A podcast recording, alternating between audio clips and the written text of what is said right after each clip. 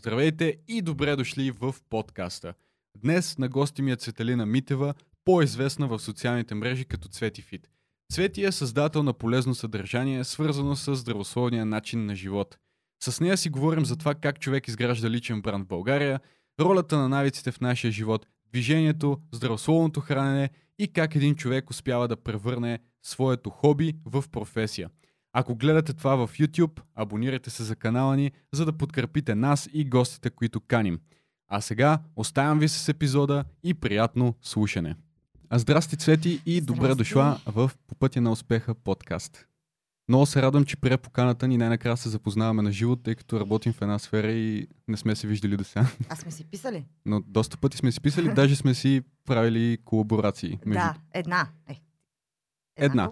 Но за в бъдеще може повече. да. Мерси за поканата. Много интерес, интересно име на подкаста по пътя на успеха.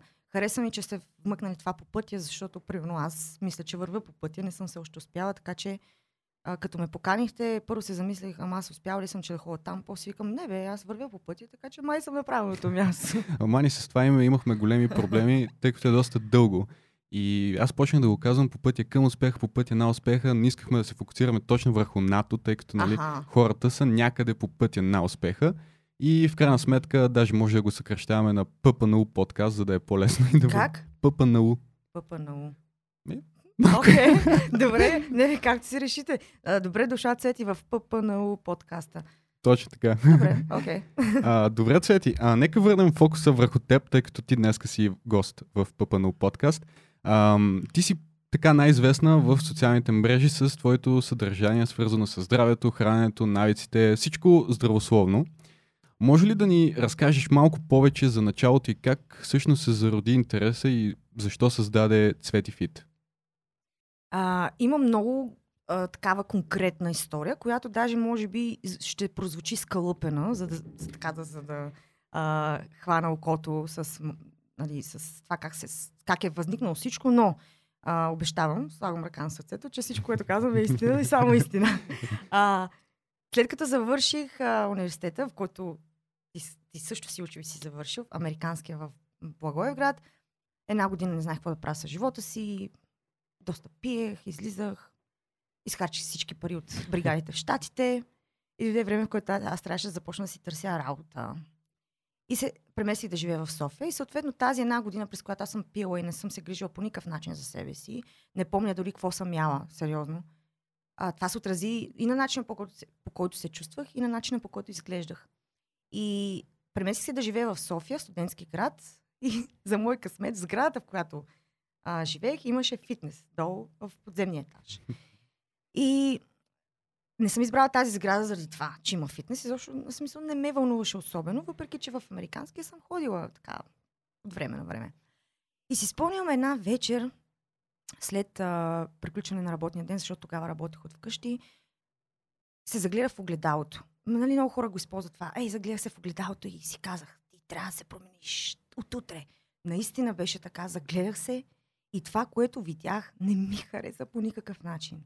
Бях отпусната. Такова, аз интересувам съм се в миналото от нали, здравословен начин на живот, тренировки и има нещичко знаех, което да ме ориентира, че това, което виждам, не е окей. Не, че съм била супер с, с, с някакво наднормено тегло, но за това, което винаги съм била, килограмите си, начина по който изглеждах, не изглеждах добре. И си казах, от утре, Цецке, слизаш в фитнеса и питаш. Здравейте, предлагате ли карти, колко струват? Не те интересува колко струват, взимаш си. Взех, още на следващия ден си взех карта и започнах да тренирам. И си казах, започнах да мисля как да бъда постоянна. Защото това е проблема на доста хора, които започват да тренират, че от, нали, от днес за утре са, да, започвам, утре го правят, други ден го правят, по-други ден вече си казват, о, мога да се занимавам. И тогава бях започнала по-често да качвам в Инстаграм някакви неща и си казах, ще застана в стори в Инстаграм и ще кажа от утре, пак от утре, започвам тренировки всеки ден в продължение на 30 дни, за да видя какво ще се случи. И го направих. 30 дни поред. Не казвам, не го препоръчвам. Не казвам, че така трябва да се започва стартово. Просто аз съм от хората, които са късметли да имат много силна воля. И знаех, че мога да разчитам на това. И 30 дни аз не спрях да тренирам. Сега не ме питай какво точно съм правила, разпуквах се, което пак казвам не е окей, но това ме стимулира да продължа и аз реално тогава не съм спирала. Вау. Да, малко дълго, но е точно така стана. Това е, говорим за 2017 края на годината, от тогава аз не съм спряла да тренирам. Много, много интересно. А всъщност ти си започнала да качваш видеа и снимки в Инстаграм, Мгм. за да се мотивираш от това, че си дала по някакъв вид обещания Да, пред другите хора. Да, да. Това е много интересно. Надали, даже. може би, на никой не му е пукало. Аз знае, че надали на някой ще му пука, но самия факт, че аз съм дал обещание на някого така там в пространството, на мен някакси ме беше срам да спра. Всъщност, не искам да звучи така, че аз съм го правила заради хората. Мгм. Правя го заради себе си, но просто за да го има това, на английски се казва accountability, т.е. да си отговорен пред някого. Дори този някого да не съществува, да е виртуалната мрежа, ми, ми помогна да продължа да го правя. И вече като започна интереса от най-различни хора, този интерес с годините се увеличаваше, увеличаваше, увеличаваше. На мене ми даваше още повече мотивация да не спирам, защото явно, щом хората се кефят на това, което правя и ги мотивира, значи е добро. Тоест, това Цвети Фит да прерасне в а, личен бранд беше по-скоро осъзнат процес или нещо, което дойде натурално от цялото това нещо, което ти се случи? Ами то все още не е личен бранд. Няма бранд Цвети Фит. Работя на това нещо. Стана не, неосъзнато по-скоро. Никога не съм си мислила. Аз пак казвам, нямам бранд, не се занимавам с това професионално, но това е целта ми за бъдеще.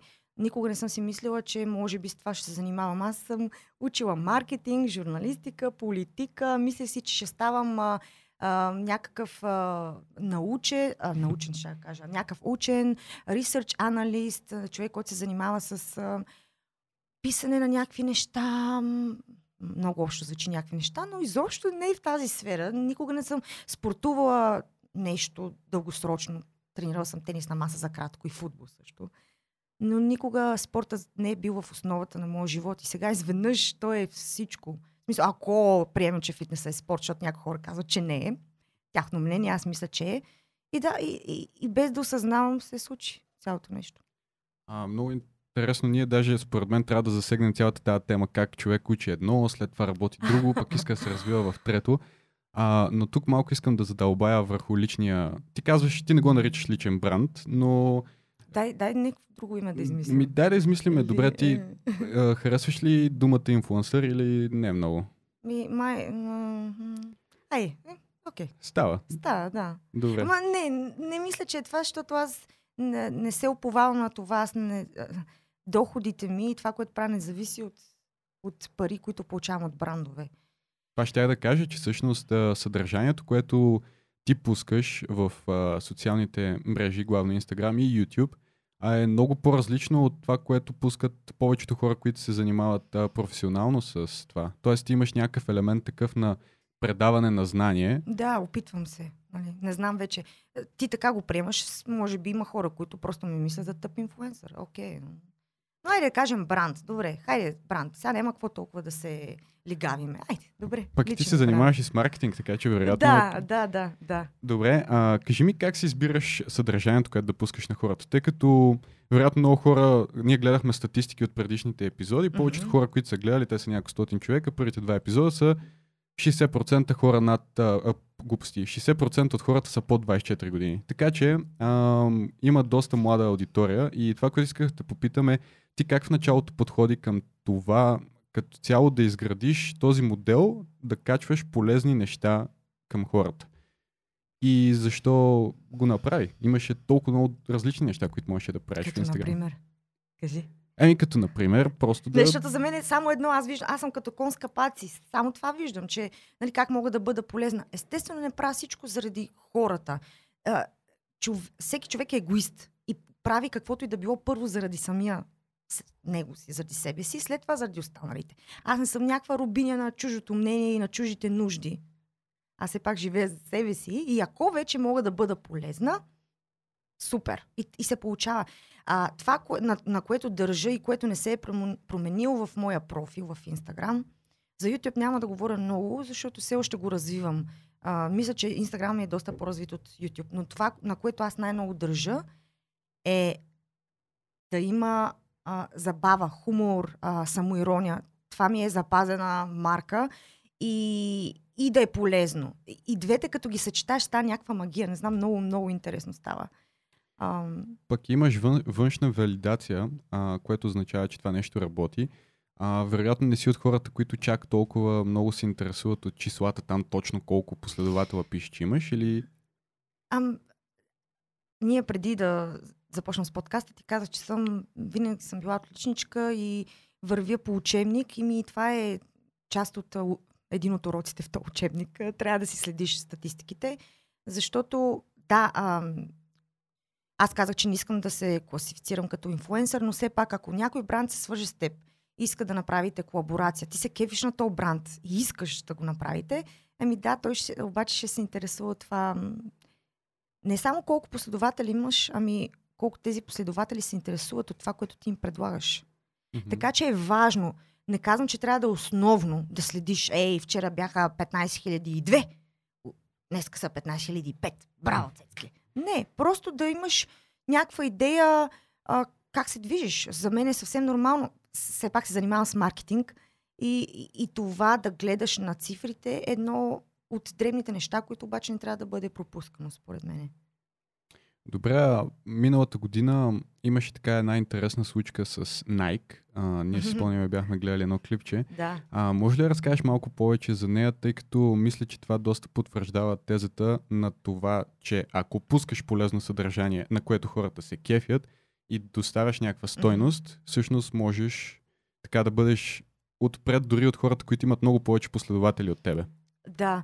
Ами, първо да кажа, че това с Nike кампанията, над която работих заедно с Nike, беше нещо краткосрочно и ми се е случвало и до ден днешен да ме питат, абе, какво стана с Nike? Ами, не е било предложение за дългосрочно партньорство, примерно, както този баскетболиста има един, дето, име, дето си партнират и той е, целогодишно ги промотира. Това, това е дългосрочен партньор. Аз просто свързаха се с мене за една кампания. Аз казах естествено да.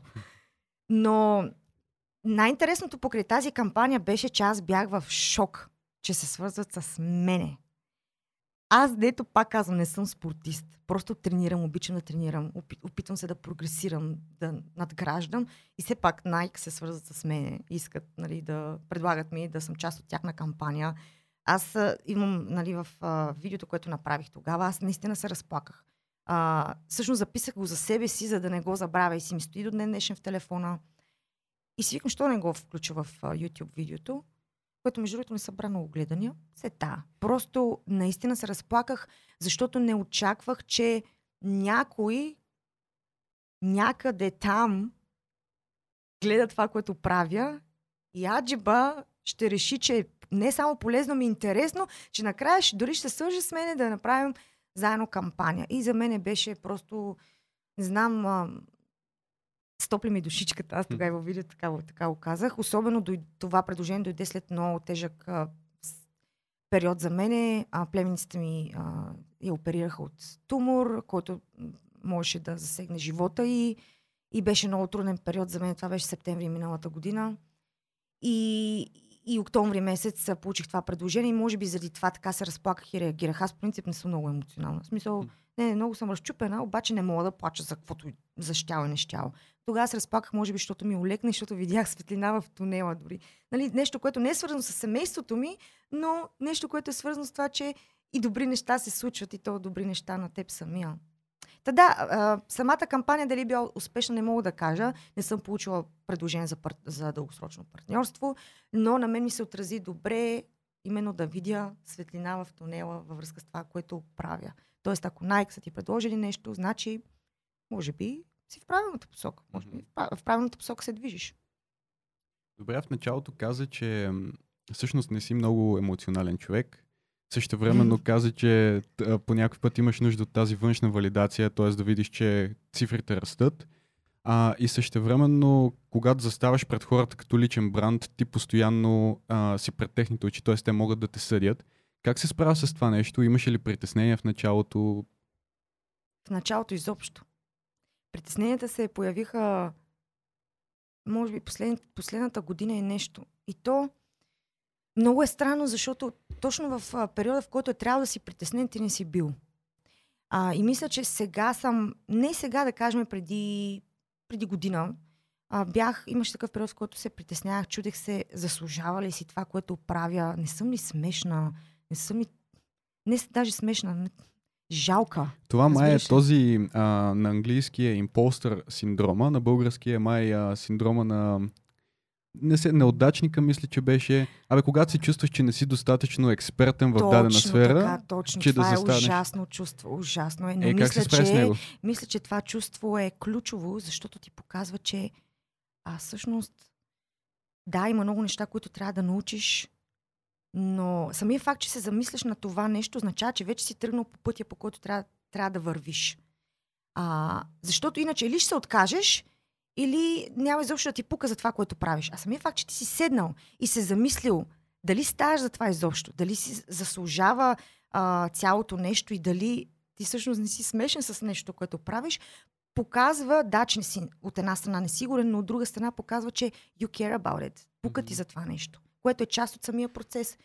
И е, пак казвам, връщам се назад, ужасно е чувството, защото то те самоизяжда. На, навън нищо не се случва, никой нищо не ти е казал, или там някакво коментар, че може би подсъзнателно ти е влязло, но ти започваш да се самоанализираш и да се, а, как се казва, пак на английски ми идват, да се съмняваш в себе си. Мгм. Въпреки, че няма конкретни причини това да се случва.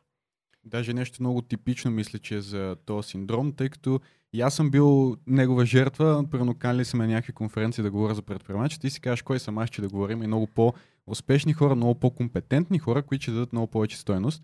Но всъщност външният свят ти дава тази валидация ти казва, окей, ти си направил нещо, ставаш да говориш тук, Да. или в този случай ставаш да излезеш пред хората и да говориш за здравословен начин на живот, но същевременно а, ти нямаш а, вътрешната, как да го нарека, м, то не е сила, не е е убеждение, че ставаш. самочувствие и... е, Ще нямаш топките, ма то не е до топки. Винаги съм имала топки. Просто е, е това нямаш достатъчно самочувствие, че ти си точният човек. А то няма точен и неточен човек за дадено нещо. Ние, ти се движиш, ти си в, ед- то е един спектър от изобщо не ставаш, откажи се, до звезда. Ами не може да си, в смисъл, да си в... е- ти си мислиш, че си, трябва да си или да си звезда, или не ставаш. А то не е така. Ти вървиш, вървиш, вървиш, вървиш. Те са стъпала нагоре, стъпала. И сега не може някой да ти подаде въже за следващото стъпало, като, като това да те поканя да говориш на конференция, и ти да кажеш, а не, мерси, аз не ставам за нагоре. Е, няма тогава да се развиваш.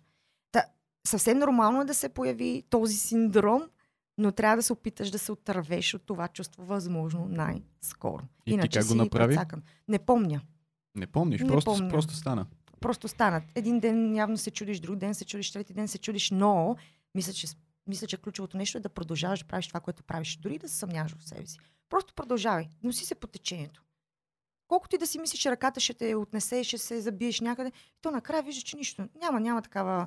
А, няма да има такива последствия, няма за какво те е страх и може би просто продължаваш по течението. И си продължаваш, и си те е страх, и продължаваш, по едно време се обръщаш. А, що ме беше толкова страх, бе? Нямаше нужда.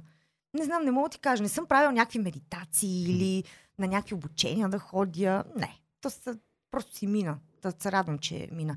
Което не означава, че пак няма да се върне. Има моменти, в които е така в някой ден, като примерно ни преди ми дойде цикъла, ние жените тогава сме мега емоционални. Аз въпреки, че казвам, че не съм, май съм бе, да ви кажа.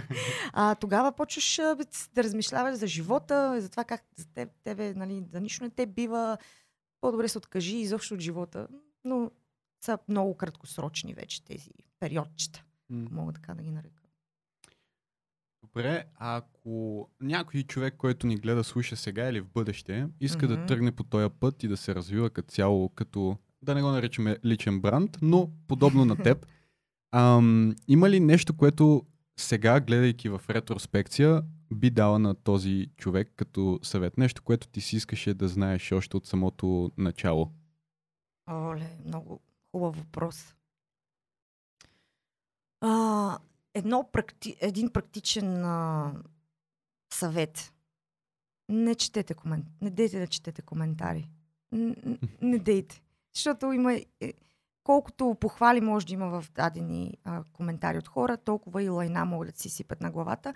И те лайна, ако са много кофи, могат да те залеят и ти просто да се откажеш, защото не можеш да дишаш повече. Така, ако мога да го опиша. Просто не дейте да четете коментари. Аз В началото на пандемията, 2020 година, март месец, направих една глупост. Сега мога да го разкажа, защото то вече отмина почти всичко, но а, телевизор вкъщи беше развален, аз не гледах новини, не, не получавах апдейти всеки ден на какво се случва с, с ситуацията. И един уикенд а, реших, аз, нали, като жена, винаги ние решаваме, викам на моя приятел, дай да ходим да се разходим в планината, защото седиме постоянно затворени и така. И аз не знам, че то, точно този ден, един не предишния ден, беше забр... обявено, че е забранено да се излиза из парковете, из планините. И аз тръгвам с него, така, така. Стигаме там до един от изходите, входовете всъщност на Витуша и полицайите ни спират и ни казват, че не може да се влиза. Нали, без да ни се обяснява, че е забранено, има забрана от вчера, и ние викаме, добре, ми ще си намерим друг вход, що му тук е забранено. И съответно, почваш да, нали, да мислиш, че е забранено, защото там е главен вход, ще се получи струпване или нещо си. И, и може би ето още един съвет, който мога да дам на човек, който иска да се занимава с това нещо не дейте да споделяте всяко едно нещо от живота си в социалните мрежи. Защото аз точно тогава това направих. Направих го под формата на майтап, че не са ни пуснали куките, даже бях използвал тази дума. И сме си намерили друг вход. И оттам нататък всичко се срина.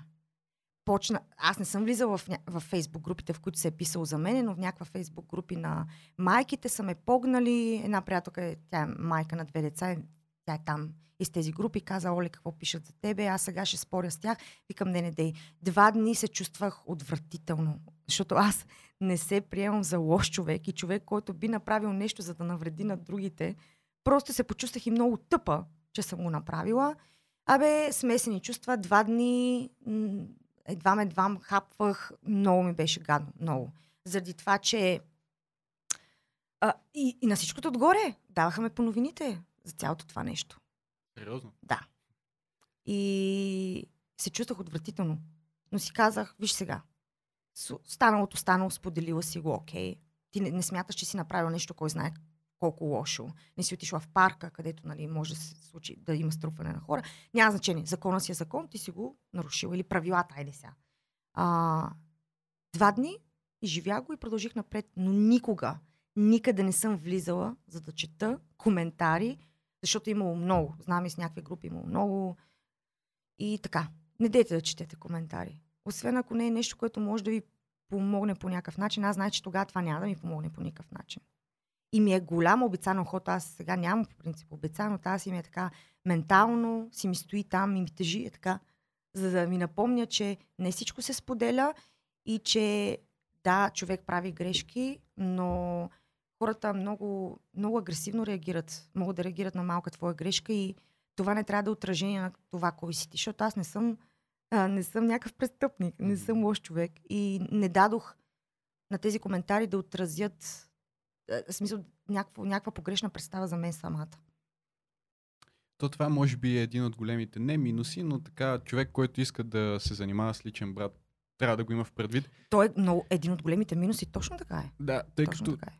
Примерно в нашия случай, ние в началото а, нито един от нас не беше, не искаше да развива това нещо като личен бранд, но по-скоро искахме да направим нещо като обединение и така направихме всъщност бранд под формата на компания. Uh-huh. И има го това дистанциране между самия индивид и компанията. Така че когато примерно ние а, ни хейтят по някаква причина, нещо, което сме пуснали, нещо, което сме казали, някакъв имейл рекламен, който не, не е харесал на хората, някакси ти винаги можеш да го отнесеш към, окей, това е за, за бранда, не е лично към тебе, докато в този случай е супер директно и супер...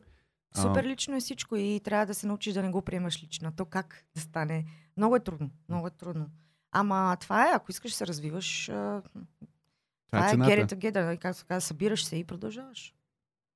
Nice. Но има много хора, които пък те подкрепят и ти сипват ти не си търсил, е, не, не, че не искаш, съответно всеки иска да получава комплименти, но те, те заливат, пишат я такива дълги съобщения, колко са ти благодарни, как си им променил живота, ти реално ти нищо не си направил. Аз не тренирам хора, не изготвям програми на този етап, нищо не правя директно.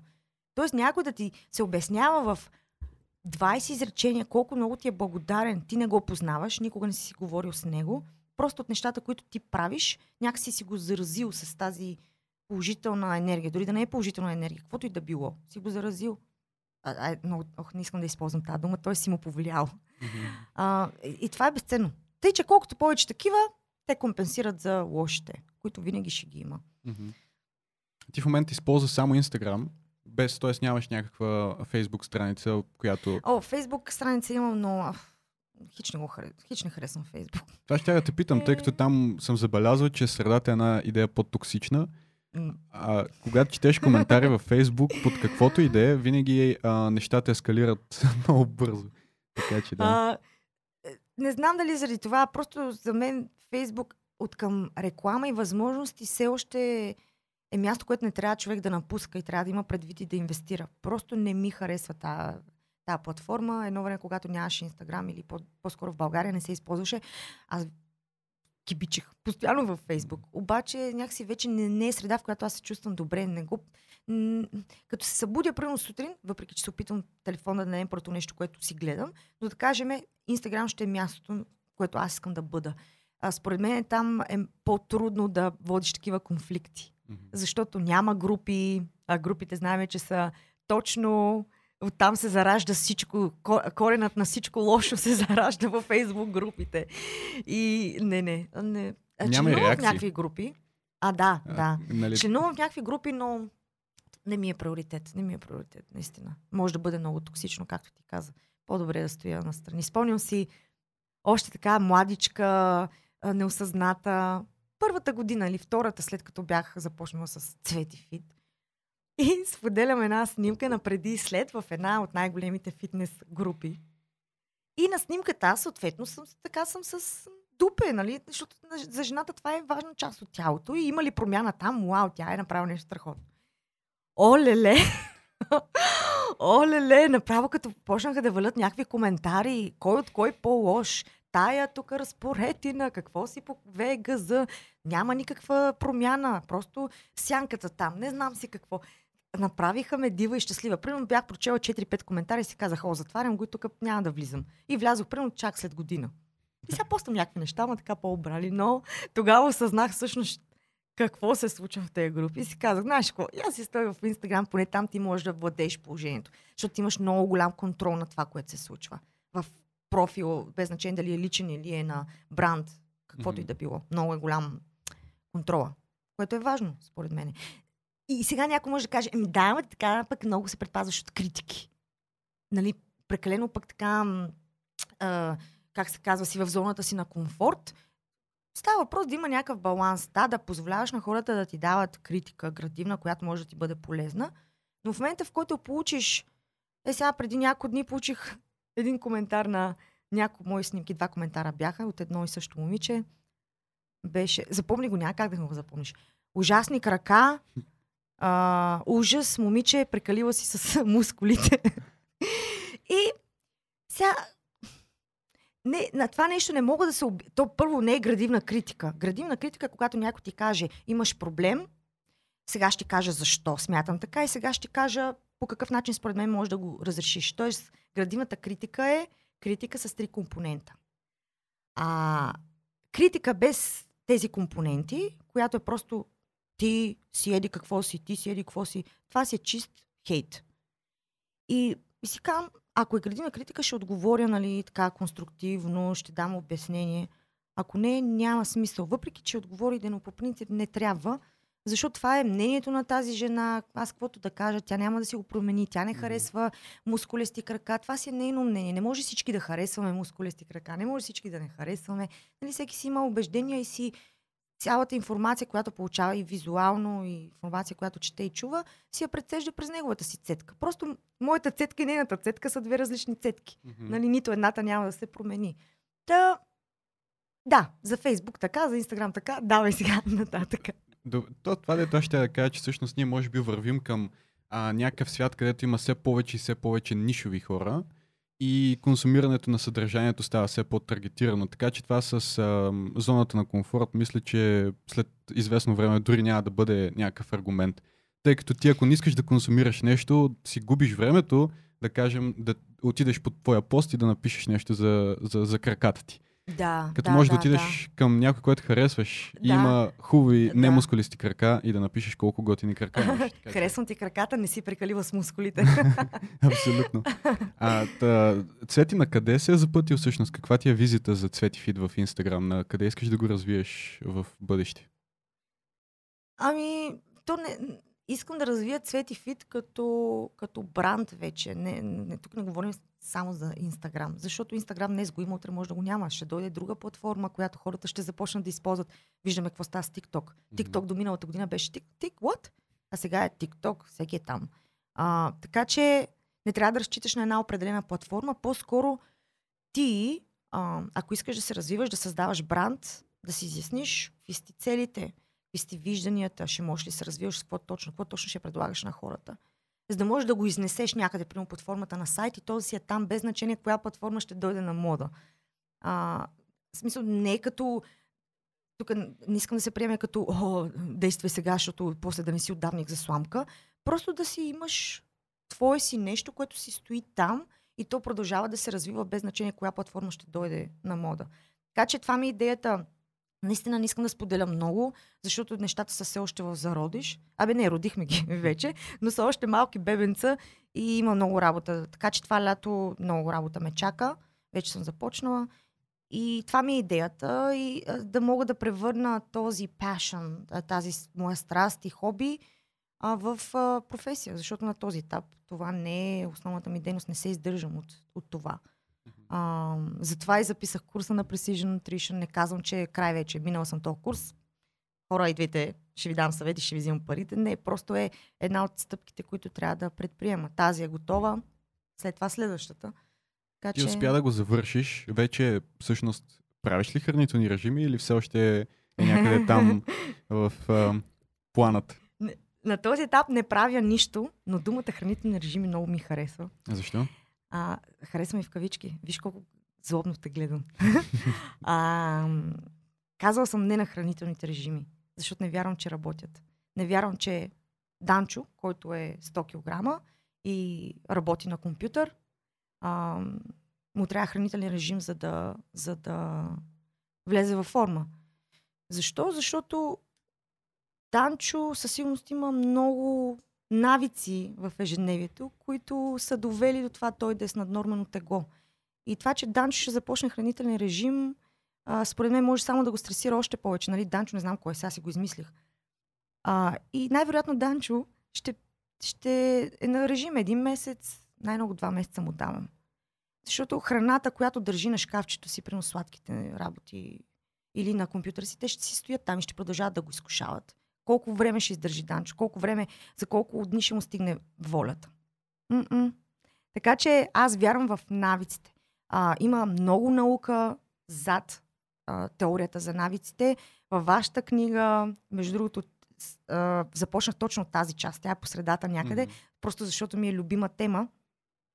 А, и, и силно вярвам, на 100% вярвам с цялото си същество, че човек започне ли да се замисля за това какво прави в ежедневието си от към хранене и, и не, не става въпрос за тренировки, просто движение, започне ли да осъзнава къде са му проблемите от тази гледна точка, започне ли да работи на тях, той ще, ще отслабва, ако това му е проблема. Няма нужда от план, от лист, на който е написано днес ще ядеш еди какво си, еди какво си, имаш избор от три неща. Защо, да, защо трябва да се ограничаваме до тези работи? И психически, и физически, защото това си все пак труд. Трябва да си напазаруваш, да си го сготвиш, да знаеш в колко часа да го изядеш.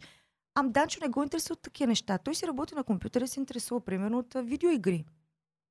Така че дори в бъдеще да предлагам подобен вид услуга, тя няма да е под формата на хранителен режим. Абсолютно гарантирано. И да, просто това, това са моите вярвания. И не е нещо като да вярваш Бог, защото не може да се докаже има ли или не, но е доказано, че има навици и те влияят супер много а, на това как, в смисъл, в какво положение се намираме и от към здравословно състояние, и от към това физическа форма и така нататък. То идеята на навика е, че ти не се замисляш, че действието, което предприемаш, всъщност го правиш. Мгм. И ако успееш да изградиш здравословното хранене като навик, тогава почти сигурно си се подсигурил за следващите 20, 30, 40 години от живота ти, че това ще е нещо, което мога да следваш. Ние затова наблегнахме и на здравословните навици в нашата да, книга. 10, пред- де- 10 предложения. Аз мисля, че 9 изчет. Не, 10 бяха. Мисля, че са 10. 10. А, много така. Между другото, малко ми липсва, че не сте ги развили, ама разбирам каква е идеята на книгата. Тя е по-скоро, между другото, като едно такова много хем лежерно, хем информативно списание, защото и така под формата на, смис... на списание е написано много истини. Смисъл, засегнали сте абсолютно всичко а, по тази тема. Да, това беше идеята, да съберем всичко на едно място и вече ако човек иска да се задълбочи в някоя тема, това да е нещо като основата, Да, тъй да, да. като това, което пък ние вярваме е, че в а, основата на храненето трябва да стои научния подход. И хората да осъзнаят, че когато гледат някоя реклама, винаги трябва да потърсят дали има поручване, което по, някаква, по някакъв начин което е много трудно. трудно Дори е, и аз но е като нужно. човека, който... Много ми е трудно с тези проучвания, много ми е сухо. Хич не ми се занимава, хич, не ми се чете, пък аз, който нали, уж се интересува от тези теми. Представям си човек, който изобщо не го интересува тези неща. Никога няма да тръгне да, да рови. Затова е хубаво да има хора като вас. Аз ме няма, няма се слагам в това число. Въпреки, че да, вярвам на науката, винаги трябва да базираш всичко на нея. Не съм а, тип нърд, който знае всичко. Забравям дадени факти, не помня числа, не, изобщо не ме, не ме брой. Но а, има неща, които са си така, те са факти и ти, каквото и да кажеш, не можеш да ги обориш, като това с навиците. Навиците са част от нашия живот. И в книгата споменавате, 40% от действията, които извършваме на ежедневна база, са автоматични. Mm-hmm. Тоест са навици. Нали? Навикът е действие, което правиш без да се замисляш. Правиш го автоматично. Като е сега, колко пъти пих вода. Мислиш, че съм се замислила. Нали, не мислите ли ти, знаеш, ден, че съм се замислила, че ка, трябва ли да вдигна чашата от тази ли страна трябва да мине или от една. Не, мозъка знае, че взимам, отдалечавам се от микрофона, за да не се чуе как преглъщам, пия, връщам. Навик. Ти всъщност си създател, понеже казахме думата навик сто пъти, но ти си създател и на Навик BG, което е един от новите ти проекти. Да. А, може би от а, 2-3 месеца и от януари, мисля, че да, там някъде в февруари. Знаеш ли, че изобщо нямах план да правя такова нещо. Просто прочетох една книга, прочетох още една книга в а, курса на Precision Nutrition, доста също задълбават. То не в един урок. На, във всеки един урок можеш да срещнеш неща, свързани с навиците и това, че каквото правим в ежедневието оказва влияние на психическото здравословно състояние на човека. Още една книга прочетох. Сега чета още една и е тема, която а, според мен е, е тема, за която трябва да се захвана, защото толкова много ми харесва и ми носи удоволствие и според мен това е нишата в фитнес индустрията, в която искам да се развивам. В смисъл, не в фитнес индустрията, в науката за здравословното хранене и тренировки. Много ми е интересна темата и просто много винаги ми се искало така да споделям някакви по-различни цветни инфографики, обаче си викам, не отиват на моя профил в Инстаграм. Не, не, не.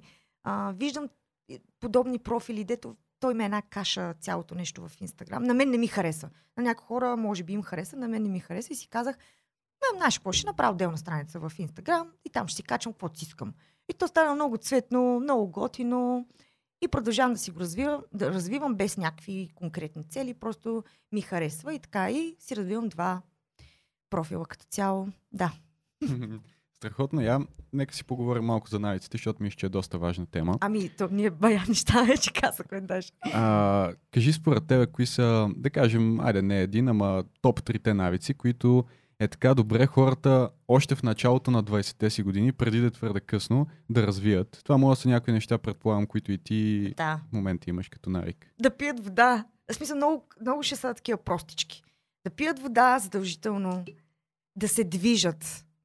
А, сега всеки втори има кола, в 8 клас всеки а, с- целеустремен да изкара книжка, техните го напъват. Айде, давай, ще ти купиме кола. И започваме само с колите да се движиме, да, да газарем и така нататък. Крачки трябва да се правят на ежедневна база. Научно доказано, че човек трябва да се движи поне 30 минути на, на ден, за да е здрав. Сега, естествено, че здравето не зависи само от това да правиш крачки, нали? Но е един от компонентите, които ще ти помогнат да бъдеш здрав. Та, пиенето на вода, каза три, нали? Правенето на крачки.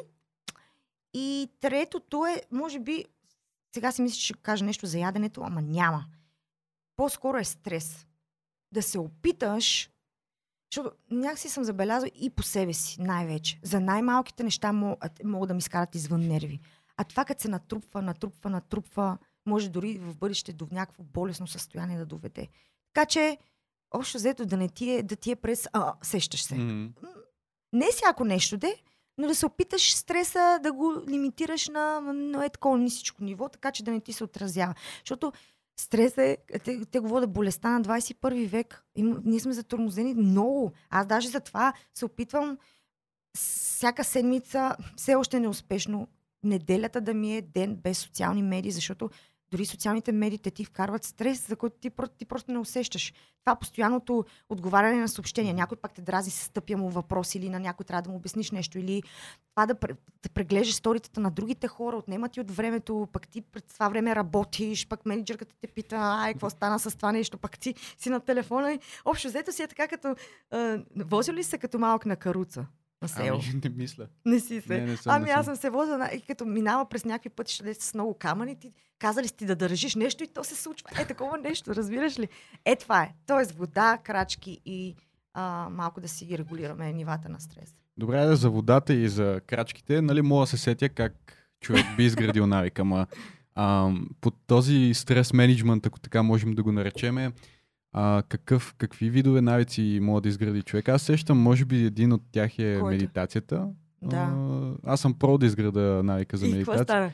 Еми, трябваше да го свържа с някой друг навик, тъй като ми беше много трудно. И прочетох една книга, там казваха, нали, когато правиш нещо, което по принцип си правиш, най-лесният начин да го свържеш с друг навик. Мгм, Та, м, аз през ден ходя да тичам на един стадион мгм. и го свързах с а, тичането. Тоест, след, всеки път, след като тичам, медитирам. Но после стана зима и когато си потен, не е най-подходящо Мгм. да останеш половин час. Та после го разруших по този начин. О, ти половин час си медитирал? Еми, между 15 и половин час ми О, беше целта. То пък да, иначе за 10 минути как ще стане? Особено има някои медитации, примерно по една минута съм виждал в... А, аз ползвах едно приложение Insight Timer и там пише One Minute Meditation и ти си такъв, докато си сложиш слушалките вече, тя е Ама е за по-напреднали хора, дето веднага могат да изпаднат в това състояние, дето да, да изключат, нали? Да. Switch off, да. Което е много трудно. Е, така Та, т- въпросът ми беше по-скоро ти какви навици си изградила за този стрес менеджмент? още работя на това. Аз съм човек, който много лесно се стресира. И много лесно се ядосвам и на себе си най-вече. А, и е нещо, над което наистина се опитвам да работя. А, в един подкаст ли беше, а, или го четох някъде, научно, нау, научни обоснования за това как дълбокото дишане, за което сме чували дишай, нали, примерно преди нещо, което е важно за тебе, примерно преди да излезеш на сцена или преди да направиш презентация или преди да вземеш някакво решение или преди да се развикаш на някого, по-добре си, по-добре си поеми дъх дълбоко няколко пъти и това ще успокои, еди какво си, еди що си. Никога не съм вярвала на това нещо. Обаче, научно доказано е. Правени са експерименти с хора. Не си представяме някакви експерименти, нали? Ама а, такива от психологическа гледна точка и наистина ам, когато дишаш дълбоко, примерно ядосам се за нещо и първата ми реакция, която ми идва е да изкрещя или да тресна нещо. Ако седна и започне така да вдишвам, ама дълбоко, дишваш, на, нали, задържаш и издишваш, да може да влезе кислород тук, да разреди всичките негативни. Не, така си го описвам аз де. После пак и така издиш, вдишваш издишваш, примерно да речеме 10 пъти, а, забавяш, ам, забавяш си пулса и съответно от, от забавянето на пулса се забавят и там всичките други, а, забавя се, т.е. понижава се а, притока на адреналин и наистина физически ти можеш да успокоиш тялото си с тези дишания. И съм го правила два пъти. И ти казвам, и, и, и така викам, е не, това наистина работи. Обаче, пак си го има този а, с- скептицизъм в мене, че абе нещо съм си внушила, че работи. И си мисля да го, да, пак чакам някаква такава ситуация да се появи, пак да го изпробвам. Нали, то трябва да го пробваш няколко пъти, може би сто пъти, за да повярваш, че работи. Но това е доказано, че работи. Друго нещо, което съм правила, а, така чисто практично е, ако имам конфликт с някой човек, а, да си кажа, в смисъл да се опитам да се самонавия, т.е. да играя ролята на свой психолог и да се опитам да разбера защо то, то човек ме е ядосал. Защо? Какво ме дразни? И, и така започва да си задаваш въпроси. Защо? Примерно. А, Мария а, много ме дразни. Добре. Защо ме дразни Мария? Ами защото винаги закъснява. Аз между другото съм Мария, винаги закъснявам. Защо Мария винаги закъснява? Еми, защото тя е такава несериозна. Защо Мария е несериозна?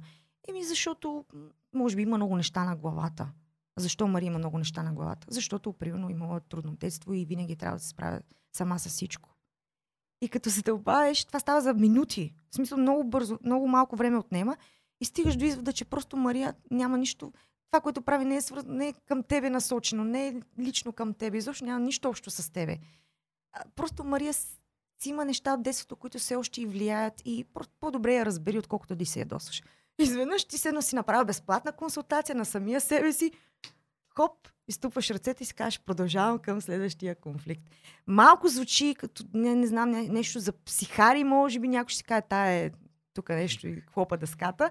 Обаче това са методи, за които съм чела. Хора, в, особено в Америка, знаеш, там са пробват какви ли не неща, ги практикуват, но те са много по-напред от нас. България, ако стане някакъв конфликт, ти си вътре, биеш се. Какви са те? Ще застанеш отстрани. Мария, защо така? Мария, защо така? Нали? Но при, при мен работи.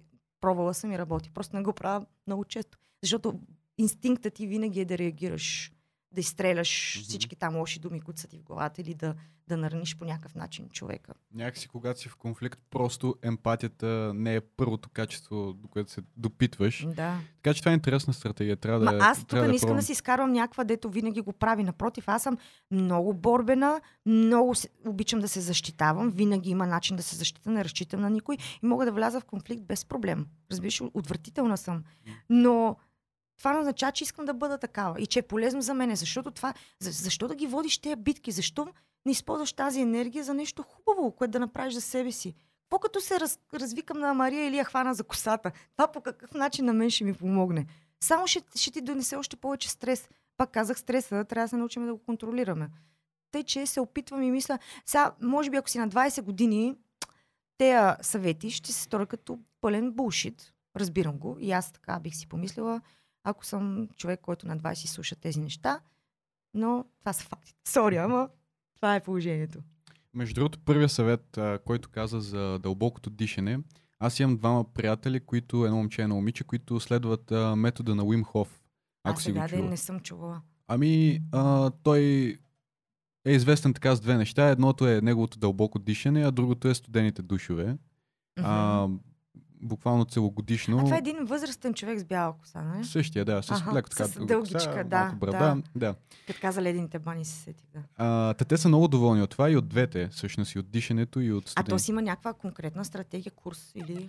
Ами, да ти кажа, не съм много запознат, Мгм. само знам, че ам, за успокоение и връщане в настоящето се използва дълбоко диафрагмено дишане. Мгм. Там ам, не съм много сигурен каква е техниката. Ляга се по гръб и се диша дълбоко ам, за успокоение. Мога да го пробваш, между другото, ако ти е интересно. Ако напишеш а, Wim Hof Breathing Meditation Мгм. или нещо такова, даже той Ясно. го прави.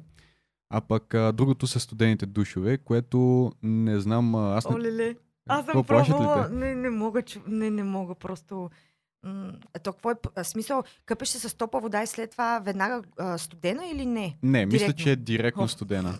Да. Окей. И то целогодишно. Та, момчето, което ги прави всъщност, каза, че не се е разболявал откакто ги правя. Това е вече близо две години. Така че може би има така този елемент да, да калява Ама хората. сега ще кажа, че вие мъжете сте малко така, имате много голям плюс а, в това отношение, защото имате къса коса. Едно е да се там насапонисаш с шампуана веднъж, ами ако имаш, ако си момиче с дълга коса, ти, смисъл, аз в дните, в които трябва да си мия косата, съм в банята около 40 минути. Е това 40 минути да ми, а, главата да ми е нали, под душа с ледена вода, няма как да стане. В смисъл, не че е оправдание да е, а може би ако е само за тялото, ще вляза и ще го направя. Ама ако трябва да си мия косата, това са ти 40 минути ти под душа, никакъв шанс. Малко е... Ами, А много хубаво оправдание. да, нали, така че си започнала с такива 30, ми- а, 30-дневни предизвикателства. Тъй, че ако се навиеш, може да пробваш 30 минути леден душ без косата. Да ви- Ще се брои ли? Еми, защо пък не? О, не знам. Знаеш какво съм пробвала? А, аз съм от хората, които обичат да се къпят с гореща вода, ма толкова гореща, че а, имало е случаи, в които ми е ставало лошо. И си представи лятото на най-големите жеги, влизам аз, горещ душ, не съм пуснала вентилационната система в, а, в а, банята, излизам от кабинката и аз ще припада и така се държа за мивката. Хем го знам това нещо, хем обичам с гореща вода.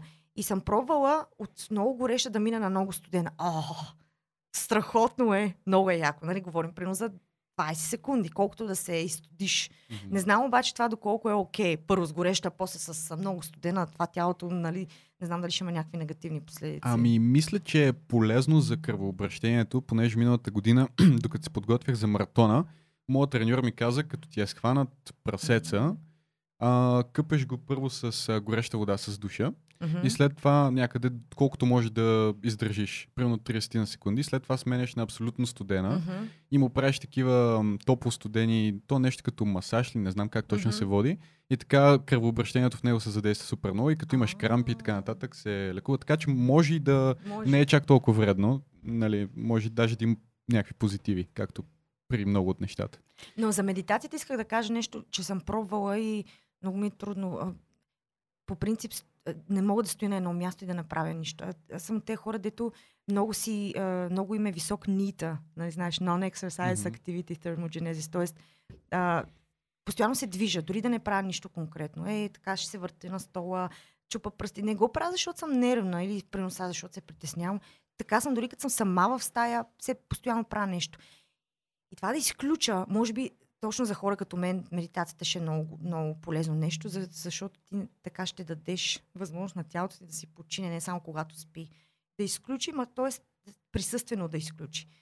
Пробвала съм, някакси не ми се получава. Може би ми трябва, трябва да се водя по даден, по някакво видео в YouTube или някакъв там мини курс или поне да прочета инструкции как точно се прави, защото аз си мисля, че заставаш и, и седиш е така и кажеш, «Ом, а то не е така. Със сигурност ти реално можеш да медитираш и е така, ако седиш без, без да си в тази позиция, дето си представяме всички, като става въпрос за медитация. Да, да. да. Даже повечето напреднали хора медитират дори без музика, а пък да не говорим за тези така наречени водени или на английски guided meditation. Те Мгм. са за, дет се казва, според а, повечето хора за най-начинаещи, за да могат да ги фокусират с някакъв вид ам, говор. Мгм. И след това повечето хора слушат музика и вече по-напредналите могат да се фокусират и, И примерно, докато са в метрото, нали? Е така си Ами, медитират.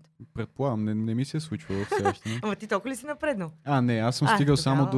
до, само до музика. Е, чакай, Да. имаш още работа. Значи ще разбереш, че си на върха, когато вече в метрото и ти си медитираш. И хоп, еди коя си спирка.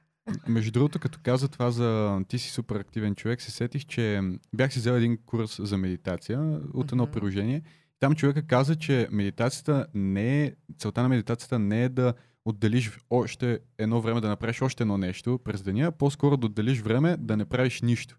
И мен така това много ми промени мисленето за медитация и оттам почнах да го правя по-консистентно, въпреки че пак казвам, вече не съм го правил от, може би от януари там, стана А, заради... Ами добре, вече не е студено. Е, да, сега. Ама то пак трябва да го Пак трябва да се да завъртиш колелото на навика. Да. Да. Я да си поговорим за колелото на навика, като каза колелото на навика. Добре.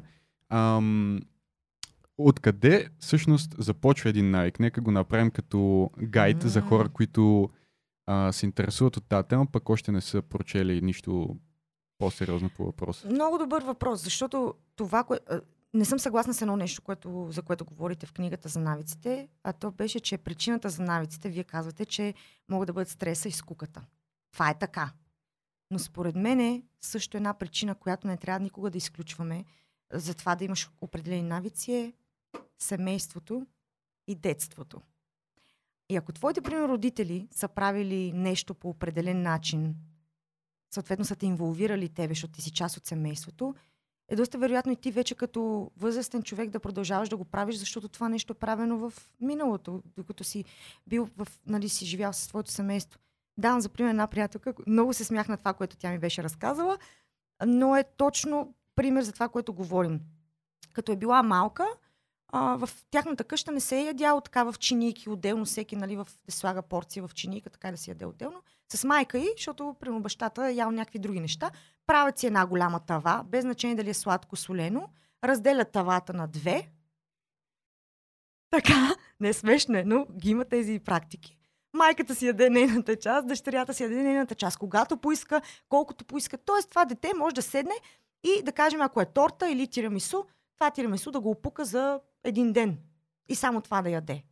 И това, ако се случва редовно, то това се превръща в навик. И тази моя приятелка тя, тя го няма вече този навик, със сигурност е било трудно да се храни по съвсем различен начин, след като е напуснала семейството си.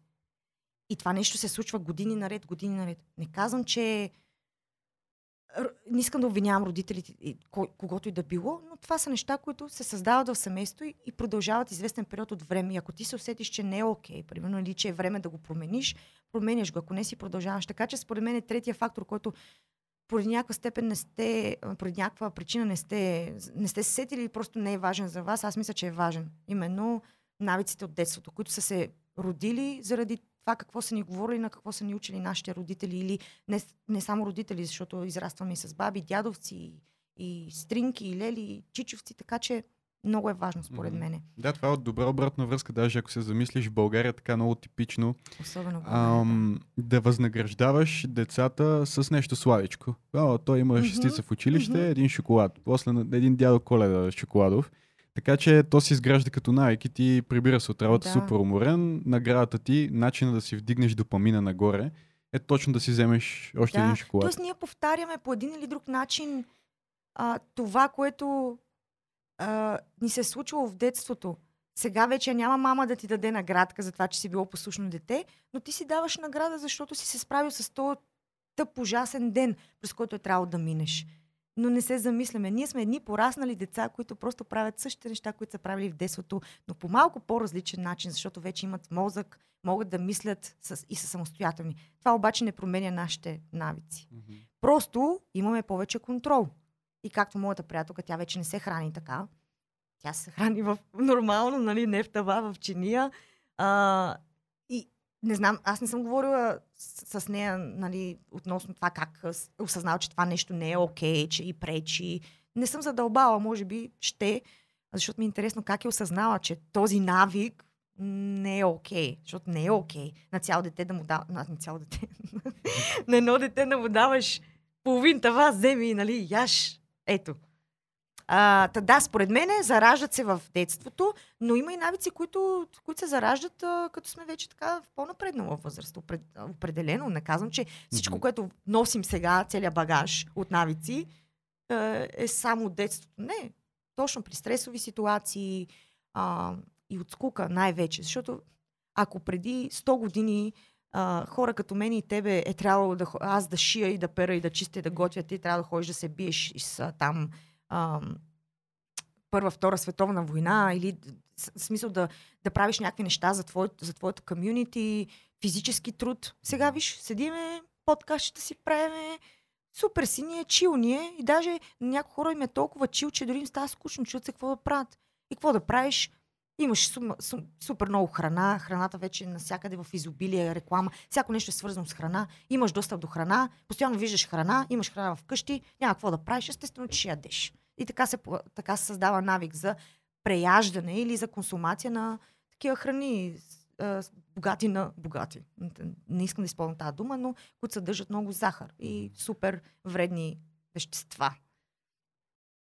Меко казано. Меко, да, да. А, а иначе като казах тя как го осъзнава, се замислих, че бях чел една книга Седемте навика на високо ефективните хора. Ох, успя ли да я прочетеш? Е, да, малко е една от по-добрите според мен е книги за личностно развитие.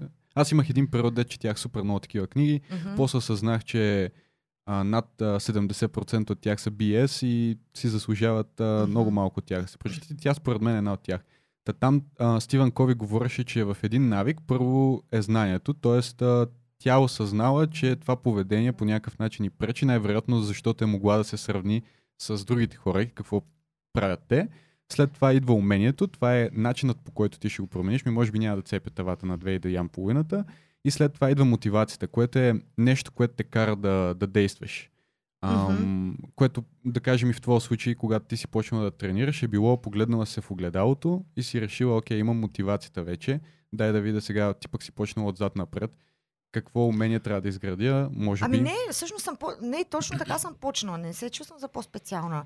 А точно съм видяла проблем, казвам, казала съм си, ще направя това и това, за да го реша, като съм вече пуснала това малко нали, говори се за сноубол ефекта, като имаш една малка топка сняг я пуснеш по един хълм, тя се върти, върти, не върти, търку, а, търкаля се, търкаля се, става все по-голяма и по-голяма.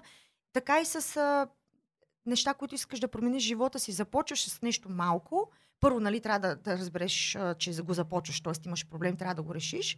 А, измисляш какво да бъде действието и, и мотивацията идва след това. А мотив... Много хора си мислят, че ти трябва да имаш мотивация, за да направиш нещо. Може би, но трябва да е много малко. Не трябва да е вау, ти да си супер вдъхновен и да имаш супер много мотивация, така че да започнеш нещо. Тя идва след като видиш първите нотки на успех. Тогава идва истинската мотивация. И трябва да използваш, за да я вложиш пак като енергия в това, което правиш. И тя постоянно си идва в дозички, те дози де ти трябват в моменти, в които искаш да се откажеш. И е така се наслава. Постоянно се поръсва твоето действие с малко мотивация, малко мотивация. Без значение дали от тебе и от други хора. По-скоро е комплексно.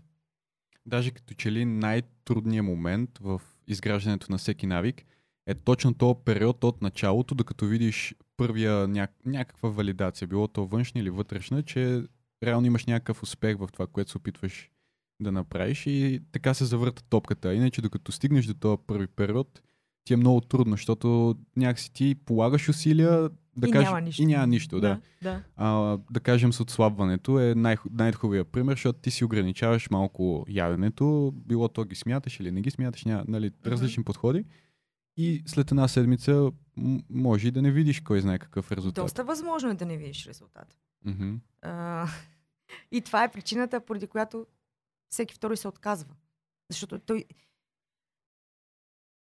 Имаме а, лошия навик да, да си изграждаме нереални цели и да имаме прекалено високи очаквания. Ако си поставиш за цел да свалиш 3 кг седмично, преди да си поставиш тази цел и да имаш тези очаквания, айде проучи малко нещата, как се свалят килограми. И дали наистина е възможно да свалиш 3 кг. Ще прочетеш, че да, възможно е, но това, което ще свалиш, няма да са мъзнини, ти най-добре знаеш, а ще е за- задържана вода. Самия факт, че евентуално нали, няма да ядеш толкова много, има по-малко количество храна в твоето тяло, съответно ще тежиш по-малко. Тоест, научно ти не можеш да свалиш тези 3 кг. И ако го знаеш, не става просто тук да четеш някакви проучвания, дни, нощи. Това вече е информация, която има навсякъде. Просто трябва да намериш източник, на който да вярваш. Та, да кажем, взел си решение, че, сва, че ще сваляш 3 кг, обаче преди това си проверил, че м- ще сваля само задържана вода, вземаш решение, добре, устройва ли ме това? ще сваля само задържано количество вода. Защото има хора, които просто им е много тежко, да кажем, прекалили са там известно време, са били на почивка и не се чувстват окей. Не, че искат да свалят мъзнини, просто искат тази задържана вода, нали, малко да се, да се от, така да им улекне на, да, да им улекне на тялото. Окей, направи го. Това вече е по-реалистично. И е, и, е, и е постижимо. Но ти да се стремиш за една седмица 3 кг мазнини да свалиш, естествено, че ще си разочарован накрая, защото няма как да стане. И даже има, има случаи, в които каквато и да е целта ти за една седмица, нищо не се променя. Защото една седмица е прекалено малко време за твоето тяло да свикне да прави каквото и да било. В смисъл, ние, ние си мислиме, че сме едни шефове на нашето тяло и му казваме, виж сега какво. Днес сме понеделник. До неделя ти трябва да направиш еди какво си, еди какво си. И това тяло те слуша и го прави. Мхм. Обратното е. Тялото ти казва ти какво ще правиш. И съответно ти не трябва да си командир на твоето тяло, а трябва да си му партньор. Да си партнирате заедно и да се разбирате. Ти да го разбереш него, то как работи, както в приятелството. Знаете си кахарите, знаете си и позитивите и работите заедно. Приели сте с такива каквито сте. Но ти нямаш ли ги основните познания, които могат да се намерят навсякъде? Пак повтарям, не трябва да си зубър като мен и тебе да, интересува супер много такива неща. Ще знаеш къде, какви да са ти очакванията и няма да бъдеш разочарован след като първата седмица няма резултат. И е, това е трудно, това е трудната част и за, за навика да те малки стъпки. Никой не ги иска те малки. Както казват, с малки стъпки, с постоянство, бавно, но славно, на никой не му харесва това нещо. Всички искаме от днес за утре да сме с почки, да сме с дупета, да сме с, нали, кой какво, каквото има в главата си като цел и мечти. Просто не става така. И аз това, което правя лично за себе си, е винаги си раздробявам, каквато и да имам цел на по-малки, тези по-малки цели на още по-малки, се фокусирам днес какво трябва да направя. Не тази седмица какво трябва да направя, не този месец какво трябва да направя днес. Днес трябва да си изпия водата, днес трябва да си направя тренировката и днес трябва да направя еди какво си свързано с моя бранд. Нали, не са само те неща, които правя, но това го правя днес. Утре какво ще става е за утре. Съответно, имам нали, план в главата за утре, но аз се фокусирам върху днешния ден. Защото почнеш и да мислиш, мале, аз трябва да сваля 5 кг, цели 5 кг. Не, аз мисля, аз трябва да си направя тренировката. Вече знам, че тази тренировка рано или късно ще доведе до загубата на килограми, ако това ми е целта. Така че по-добре се фокусира върху нещата, които са в твоите ръце и са нещо, което можеш да контролираш, като това да си направиш тренировката. Ти това можеш да го контролираш. Вече колко килограма ще изгубиш от 20-те тренировки, които ще направиш този месец, това не е, не е нещо, което ти можеш да контролираш. И мисля, че много хора имат проблем точно с това. Нереални очаквания за неща, които те не могат да контролират. Накрая са разочаровани, отказват се и си продължават да си живеят по начина, по който си живеят. И после някога пак започват. И пак така и се нищо не се променя. То даже има едно клише по тази тема. Нали, то е клише, т.е. някакъв смисъл е клише, но това, че ние като хора подценяваме това, което а, можем да направим в дълъг период от време и надценяваме това, което можем да направим в къс период от време. И аз съм го виждал супер много пъти, особено в спорта е много видимо и в а, здравословното хранене, защото, както ти каза, започваш, след това се отказваш и пак почваш. А всъщност, ако започнеш тази цел и вместо да се откажеш, просто стигнеш до същия период, когато би започнал за втори път, mm-hmm. ще имаш много по-голям резултат. Ам, това го видях сега миналата година, като се подготвях за Софийския маратон трябваше да почна над 4 месеца по-рано, близо 5 месеца.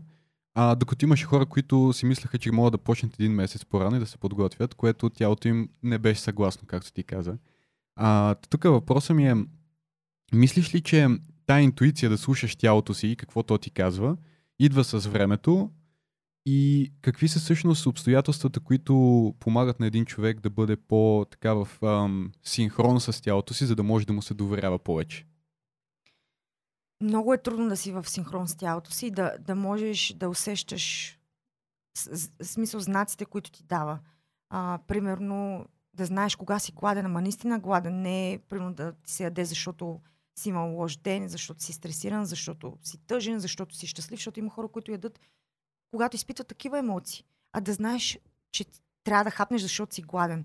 И особено ако си тинейджерските си години, при момичета това е много, много а, изявен проблем, подлагането на диети. Когато се подлага дълготрайно на диети, ти започваш да губиш връзка, тази връзка между теб и тялото ти, дори може да се стигне до хранително разстройство, там да не говорим за какви проблеми, а, какви проблеми има и та, тази връзка е абсолютно нарушена. Не казвам, че не може да се върне, напротив, просто е по-трудно. Та, ако си човек, който е страда от хранително разстройство, може би ще отнеме повече време а, да закрепиш пак тази връзка, която, която е имал преди. И по принцип хората казват, че чупеното не се лепи. При храненето и при връзката ти с тялото съм абсолютно на противното мнение, че не само се лепи, то отново се връща там, където е било. Защото ти живееш в това тяло и ти имаш... За тебе е есенциално ти да си в синхрон с него, да знаеш то какво иска, за да му го даваш. Или да внимаваш, а, нали, защото то понякога... Всъщност тук, чакай малко да не, са, да не се объркам. Едно е какво иска тялото ти, друго е какво иска мозъкът ти. И точно това да имаш здрава връзка с тялото си означава да знаеш кога той има наистина нужда от храна и кога мозъкът ти всъщност е видял нещо и му е харесало и иска така да го опита. С нощи простирам си така дрехите и съм оставила телевизора в другата стая. Аз не гледам какво се случва, но, но слушам. И някаква реклама на някаква вафла. И се, замисли, и се замислих как една тъпа реклама, която дори не гледаш. Представи си, ако гледаш там всичките шоколади, които си сипват отгоре, отдолу, хвърлят ги, пък някаква жена я хапва, пък той се стича в уста. Е, как, как няма да искаш да си хапнеш ваф? Естествено, че ще искаш. Но това е различно от а, ситуация, в която ти си гладен и тялото ти има нужда от храна. Как ще разбереш? Айде сега да не си говорим някакви вредни кипели. Как ще разбере един нормален човек, който не се интересува много здравословно хранене, не е чел много, как да разграничи точно истинския глад от глада за нещо конкретно, за нещо сладко, глада, който идва от мозъка. Ако да речеме, ти си кажеш, а, гладен съм. Трябва да хапна вафла. Как ще разбереш ти дали наистина си гладен или мозъкът ти е гладен? Ако си кажеш, добре, няма да е вафла, ще е ябълка. И ако тази идея не ти допадне за ябълката, значи не си гладен. Защото ако си гладен, ти ще, ще искаш да изядеш каквото, каквото и да има пред теб. Естествено има храни, които не харесваме. При нас не мога да ям пържен лук. И да съм много гладна и да ми дадеш пържен лук, няма да го ям. Но ако наистина съм гладна, дали ще ям ябълка или ще ям вафла, на тялото му е седнал. То просто иска храна. Но ако Гладът идва от мозъка, от нашето емоционално състояние, то тогава ти ще искаш нещо определено. Ще искаш вафла, ще искаш шоколад, ще искаш някаква храна, която е висока на калории, всъщност не дава нищо на тялото ти. Точно да, да можеш да, раз, да, да разбереш сигнала за този истинския глад е много трудно и според мен се учи с времето, с опита, с това да се самоанализираш. Когато си кажеш, яде ми се, да си замислиш, добре, кога последно ядох? Ако примерно си ял преди 30 минути, еми няма как да си гладен. Освен ако не си е толкова не си хап. Нали, ако си хапнал е толкова, естествено, че си гладен. Но ако си седнал и си обядвал нормално, 30 минути след това да си гладен, най-вероятно ти се пие вода. Така че замисли се, добре, ядох преди 30 минути, не трябва да съм гладен. Ще спия една чаша вода. Окей, спивам една чаша вода, аз май верно съм гладен. Е, е, такива неща в ежедневието. И с времето се натрупва, натрупва и ти някакси влизаш в този автоматичен режим, режима на навика, да чекваш себе си, дали си гладен или не. Ако не си гладен, просто продължаваш или пиеш вода. И е нещо, което просто отнема време, за съжаление. Не може да стане за една седмица, не може да стане за две седмици. Дори за, според мен, за месеци не може да стане. По-скоро отиваме в годините вече. Бих казала 5-6 месеца. Защото трябва да се превърне в нещо неосъзнато. Mm-hmm. А, за да се превърне в неосъзнато, трябва много практика. Казва, че всеки, всеки навик горе-долу, нали, там според проучванията, които са правени, отнема, формирането на навика отнема около 66 дни. Са... Говори се много в пространството за 30 да. дни. Булшит. Няма как за 30 дни. Нали, може, възможно е, но average, т.е. средното е 66 дни. Като може да е година, може и да е примерно 60 дни, може и да е 50 дни. Но средно е 66 дни, което не е малко. Това сте 2 месеца. Да. Като вече зависим за, как, зависи за какъв навик говорим. Mm-hmm. Нали, има навици, които изискват повече усилия от други. Това беше супер ценно, а, според мене, тъй като така дава малко светлина над ам, идеята, че не винаги това, което ще ни направи щастливи в момента, е полезно за тялото ни. Което ние някакси така сме свикнали, да, си угодя сега, много добра тренировка направих, пък тази вафа ми изгледа супер ам, приятна. А... Приятна вафа. Това за първи път го чу. Приятна вафа. Ама като каза, ти преди малко спомена и социалните... А, не, казах за рекламата на за вафата, която mm-hmm. си чула. Това си работи супер много. Значи ние с, а, с Емо а, преди две седмици пътувахме из София и бяхме на другия край на София, а, откъдето се намираме в момента. И видяхме реклама на една голяма верига, които продават а, сандвичи. Такъв билборд. И аз викам, а, това е супер як сандвич, много ми напомня на един американски, който яхме, когато бяхме в Штатите. Ако видиме някъде а, да отбием, ще си вземем. Нали? Това звучи много такова нездравословно, но случи се. И си тръгнахме оттам, карахме и видяхме тази верига, имаше а, ресторант. И просто отбихме и си взехме този сандвич. Така че това работи. Даже бях чел едно проучване преди, го бяхме пращали а, на хората от нашия бюлетин, че много често ние консумираме това, което виждаме, че нашите приятели снимат. Така че, моят съвет е, ако не искате да ядете нещо, unfollowнете брандовете, които а, не искате да консумирате. Защото когато го виждате, дори да не го осъзнават хората, все пак им е в главата и мислят а, да, над него. Да, да, да.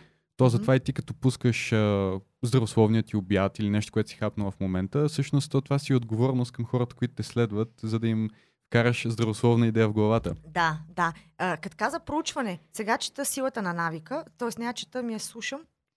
И Споменавате едно проучване, което не знам кога е направено. То е относно това защо американците толкова, семе, американските семейства толкова често ядат в Макдоналдс. И, и съответно сега идва момента за маркетинговите стратегии на Макдоналдс. Първо, че, че така са направили, че а, самите ресторанти да изглеждат по абсолютно един и същи начин. От покрива до цвета на на там на, на столовете, примерно на масите, до подредбата, всичко да е идентично. Така че ти, когато минеш покрай Макдоналдс, да ти, да, да ти такова внася едно чувство на уют, на нещо познато. Защото дали ще ядеш Макдоналдс тук в а, София или ще отидеш примерно в Будапешт да ядеш Макдоналдс, едно и също. В смисъл, мястото е едно и също, просто хората са по-различни, а това тебе не те бърка. И а, какво направили? В а, някакви м, квартали в не знам си кой град, Макдоналдс затваря. Затваря врати, което не знам как, как се случва, но затваря врати. И хората просто, те са имали този навик, примерно в неделя, тръгват към парка, минават покрай пътя, отбиват в Макдоналдс е там, той винаги е там, взимат си, отиват в парка, ядат. Следващата неделя пак така. После пък от неделя не могат да издържат до другата неделя, почват в сряда. И така уж сряда и неделя и после с времето стават все по-чести тези посещения. И това, това е един навик, с който те не се усещат, че имат. Той е изграден вече. Със семейството, заедно с колата, Макдоналдс, парка, прибират се. И когато обаче Макдоналдс затвори, тази нишка се къса и шансът те да започнат да обикалят, за да търсят друг Макдоналдс е много по-малко, отколкото, ние, отколкото учените са си мислили. Защото просто те, то е било един цикъл, разбираш ли? И, и, и това, те не са търсили храната на Макдоналдс, защото е най-вкусната и им да, доставя най-голямо удоволствие, а просто са го превърнали част от тяхната рутина. Както и ние в нашето ежедневие превръщаме много, а, много неща, които не са полезни за нас, в част от нашето ежедневие, част от навиците, които имаме. И ако скъсаш тази нишка, а, ще осъзнаеш, че може да, в смисъл няма да, няма да тръгнеш да търсиш същото а, нещо, което, в смисъл, което ще е вредно за тебе. Много задълбах, а, не мисля, че хората ме разбраха, но примерно, ти човек, който си има цял шкаф с неща бъхани с захар, нали така? И в стресови ситуации отваряш шкафа, взимаш си там, каквото си искаш, даже целият шкаф отваряш. И може би във вашата книга го споменавате. Ако ти не държиш такива неща в къщи и се прибереш вечерта стресиран, шансът е първо да ставаш, да ходиш до магазина, че да си избираш жели, жели бон ли ще, вафа ли ще, шоколад ли ще, да се върнеш, да го изядеш. О! Никой не му се занимава. Така че може да скъсаш нишката само с едно, е, с, като махнеш един единствен елемент, както при хората е било Макдоналдс да не е на този локейшн, на който е бил, а да е на майната си, на тях няма да им се занимава, така и ти да премахнеш този шкаф с сладки неща или в фризера сладоледа, който държиш, малката, малкият елемент да го махнеш и той ти проваля целият този навик, който си изградил около нездравословното хранене. Според мен това е тактика, която, от която трябва да се възползваме. Колкото и ни вреди, както се използва в това да ни продават всякакви букуци, толкова може да ни бъде полезно, ако ние използваме в ежедневието в наша полза. Тоест, знаеш как работи Макдоналдс, с какви стратегии се опитате предсака, е, сега ще видиш Макдоналдс как аз тебе ще предсакам. И също времено можеш примерно да си сложиш нещо здравословно, което искаш да хапнеш от повече на видимо място вкъщи за да улесниш, защото цялото това нещо, което казваш, е един вид в един случай, както когато се, се е махнал Макдоналдса, а, или ако ти нямаш а, този шкаф с сладки, се създава а, на английския friction, на български триене, mm-hmm. ама отнема просто малко повече усилие а, от твоя страна, за да отидеш до следващия Макдоналдс и някакси ти нямаш тази мотивация. Първо, както ти каза, изморен си от работа, прибира се. Mm-hmm. Ето първо да ходиш си купуваш а, сладки отвънка, някакси не върви. Обаче, ако видиш там, примерно, кайси, сега, мисля, че с прасковия сезона, сега е на праскови. Ой, череши, не забрави. Череши, ягоди, да. И ако те са там и са вкусни, що пък да не ги хапнеш тях, да, така че... Да, да, да. Доста, Определено. мисля, че топ едно съвет даже за как да щупиш лош Малко навик. е трудно да го обясниш. Аз да, от два различни примера. Това с Макдоналдс. Може би ако го прочетеш, ще стане по-ясно. Понякога не обяснявам както трябва, да но поне малко да са разбрали хората. За какво става въпрос? Препоръча няколко книги. Понеже каза, че чете сега силата на навика, препоръча така тези книги, които са ти повлияли в тази насок. Ами аз съм още в началото. Седемте навика на високо ефективните хора два пъти се опитвам да я започна. Преди 4 години започнах да я чета. Преди миналата година също се опитах. Даже направих giveaway с тази книга, защото знам колко е полезна. Просто ми е сухо започва. Много. Аз не съм от най-търпеливите читатели. Нещо не ми ли хареса, ще намеря нещо друго, което ще каже същите неща. Но със сигурност е книга, която ми е в листа, в списъка с книги, които трябва да прочита. Седемте навика на високоефективните хора. А, силата на навиците, която чета в момента. Не ме питат кои автори, не, не помня имена. А, прочетох Клуб 5 сутринта, която може би е книга за, за хора, които не обичат точно сухи материи, науки и а, факти. Защото тя представя една измислена, един измислен сценарий на един богаташ, който отива на една презентация, пък се облякал супер мизерно, за да може да види кои хора са истински и имат нужда от промяна. Среща се с някаква, дето и казват предприемачката, тя не знам името и май не го споменават, някакъв, който му казват художника, той ги взима на неговия си остров и ги обучава за това колко са важни навиците, колко е важно да ставаш пет сутринта, води ги из най- най-различни континенти. В реалния живот това няма как да се случи. Никой няма да се занимава с тебе, да те води из, нали, из целия свят да ти обяснява за навиците. Но много така те излъгва с тази цялата история да научиш много полезни неща. Та и нея също е препоръчена, защото също говори за навиците, особено тези, които а, е хубаво да извършваме рано сутрин. И то в 5 часа сутринта. Ти си пробвала да ставаш в 5, нали? Да, пробвах. И в момента правиш ли го? В момента не, трудно ми е мавицата. правя го миналата година заради Precision Nutrition. Просто mm-hmm. вече не мога да се съсредоточа вече. Като бях студентка, учех много всяко време, сега вечер не мога. И си казах, то курс имам цел, искам за една година да го приключа. А, колкото и да ми е интересен, не, трябва да се събереш. И си казах, ще ставам рано. В смисъл, от 7 до 8 това не е достатъчно време. И си казах, ще ставам в 5 часа. И много добре ми се получи. Ставах в 5 часа сутринта, продължение на 3 месеца, докато не дойде зимата, там месента, когато вече е денят се сменя, в смисъл часовете се сменят, ставаш пък то е много тъмно и някакси биологичният ми часовник беше, а, а, знаеш какво, ще спиме. А, и сега се опитвам, не мога, по-рано чест не мога да стана. Защото, какво, си лягам в 12. Еми, как да станеш в 5, примерно. Не ми е достатъчно. Трудно е, да, я се очудвам, че си успява да го направиш лятото.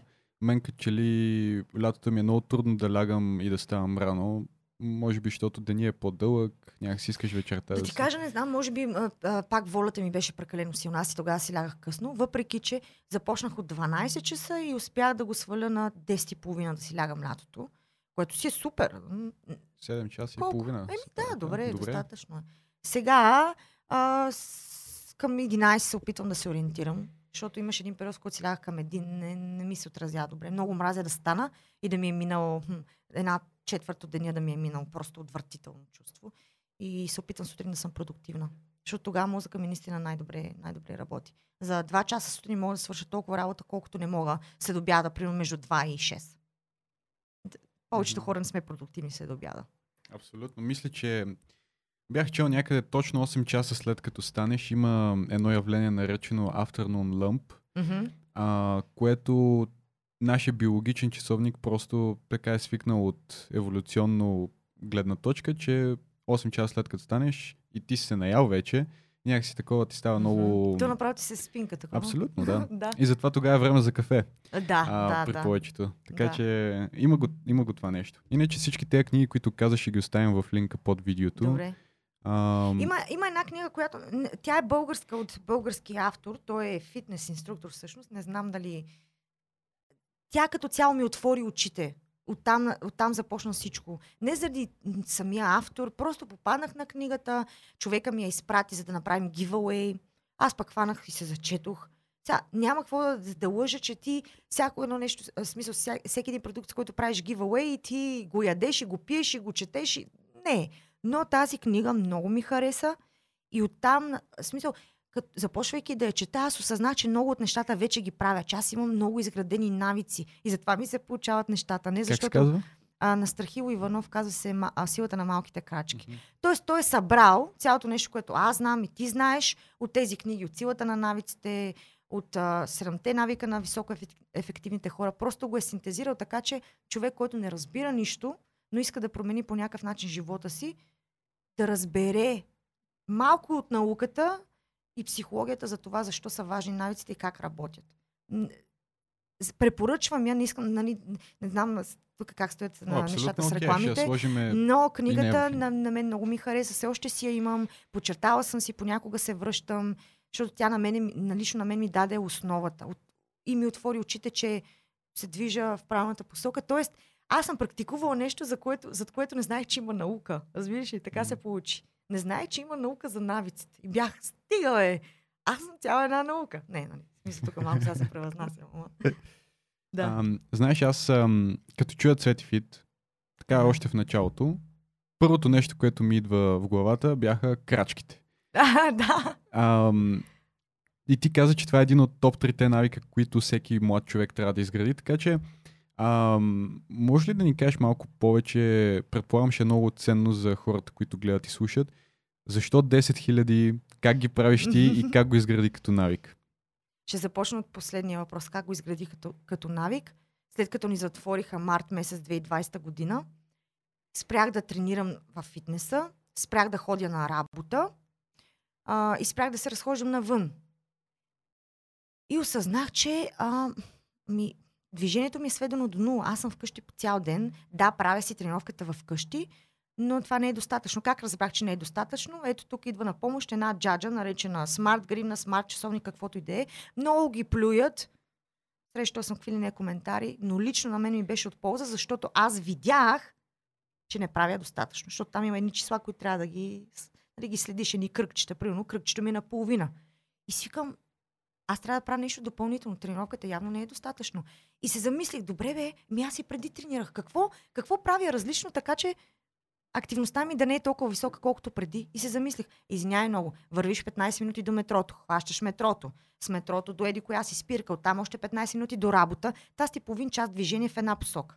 Половин час движение в обратната посока, това ти е един час ходене пеш. След това да отидеш до залата и да се върнеш, служи го още примерно 40 минути. И осъзнах тогава, че трябва да започна да правя нещо. И просто си започнах е така един час да си измервам около блока, в квартала да правя крачки. И то си стана нещо приятно, което прави до днес. Е така, излизам, ай, крачки, връщам се. И много хора всъщност се мотивираха и правят крачки заради... Надявам се, нали, че съм им повлияла аз по някакъв начин. Но така започна. И според мен е много важно, защото да, тренираме, ама тренировката не е достатъчно. Колко калории можеш да изгориш от една тренировка? Колко може да си раздвижиш тялото? Пък и знаеш, че може някакви контузии да се получат. Така че движението си е част от ежедневието не само за 60 годишните, които ги виждаме така с ръчичките отзад и се разхождат в парка, ами за нас и те, които са на 10 и на 20 и на 30 няма значение. Те са в основата на здравото тяло.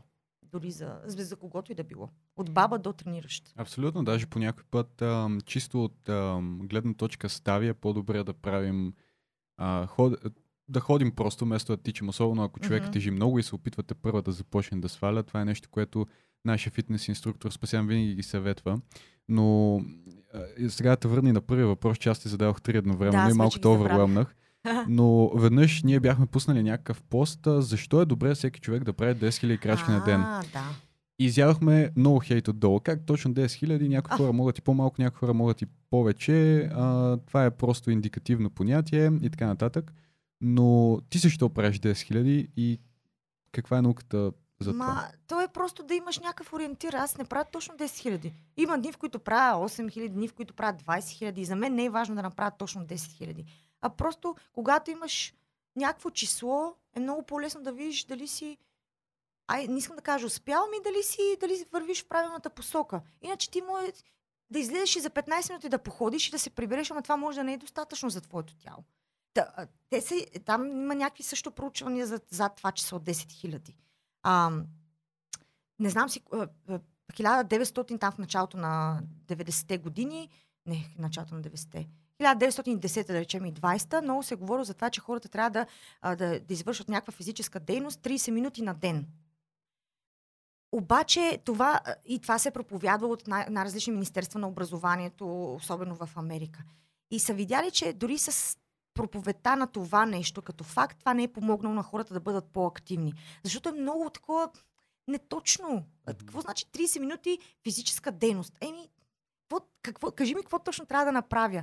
И някакви, някакви учени, много така отгоре-отгоре го обяснявам, защото не си спомням точно за експеримента, но направили експеримент, разделили е, там една група, на, с- една група от хора на две групи, на едната им казали, за 30 дни, примерно, трябва да правите а, 30 минути на ден физичес, някаква физическа активност, на другата група им казали, трябва да правите по 10 000 крачки на ден.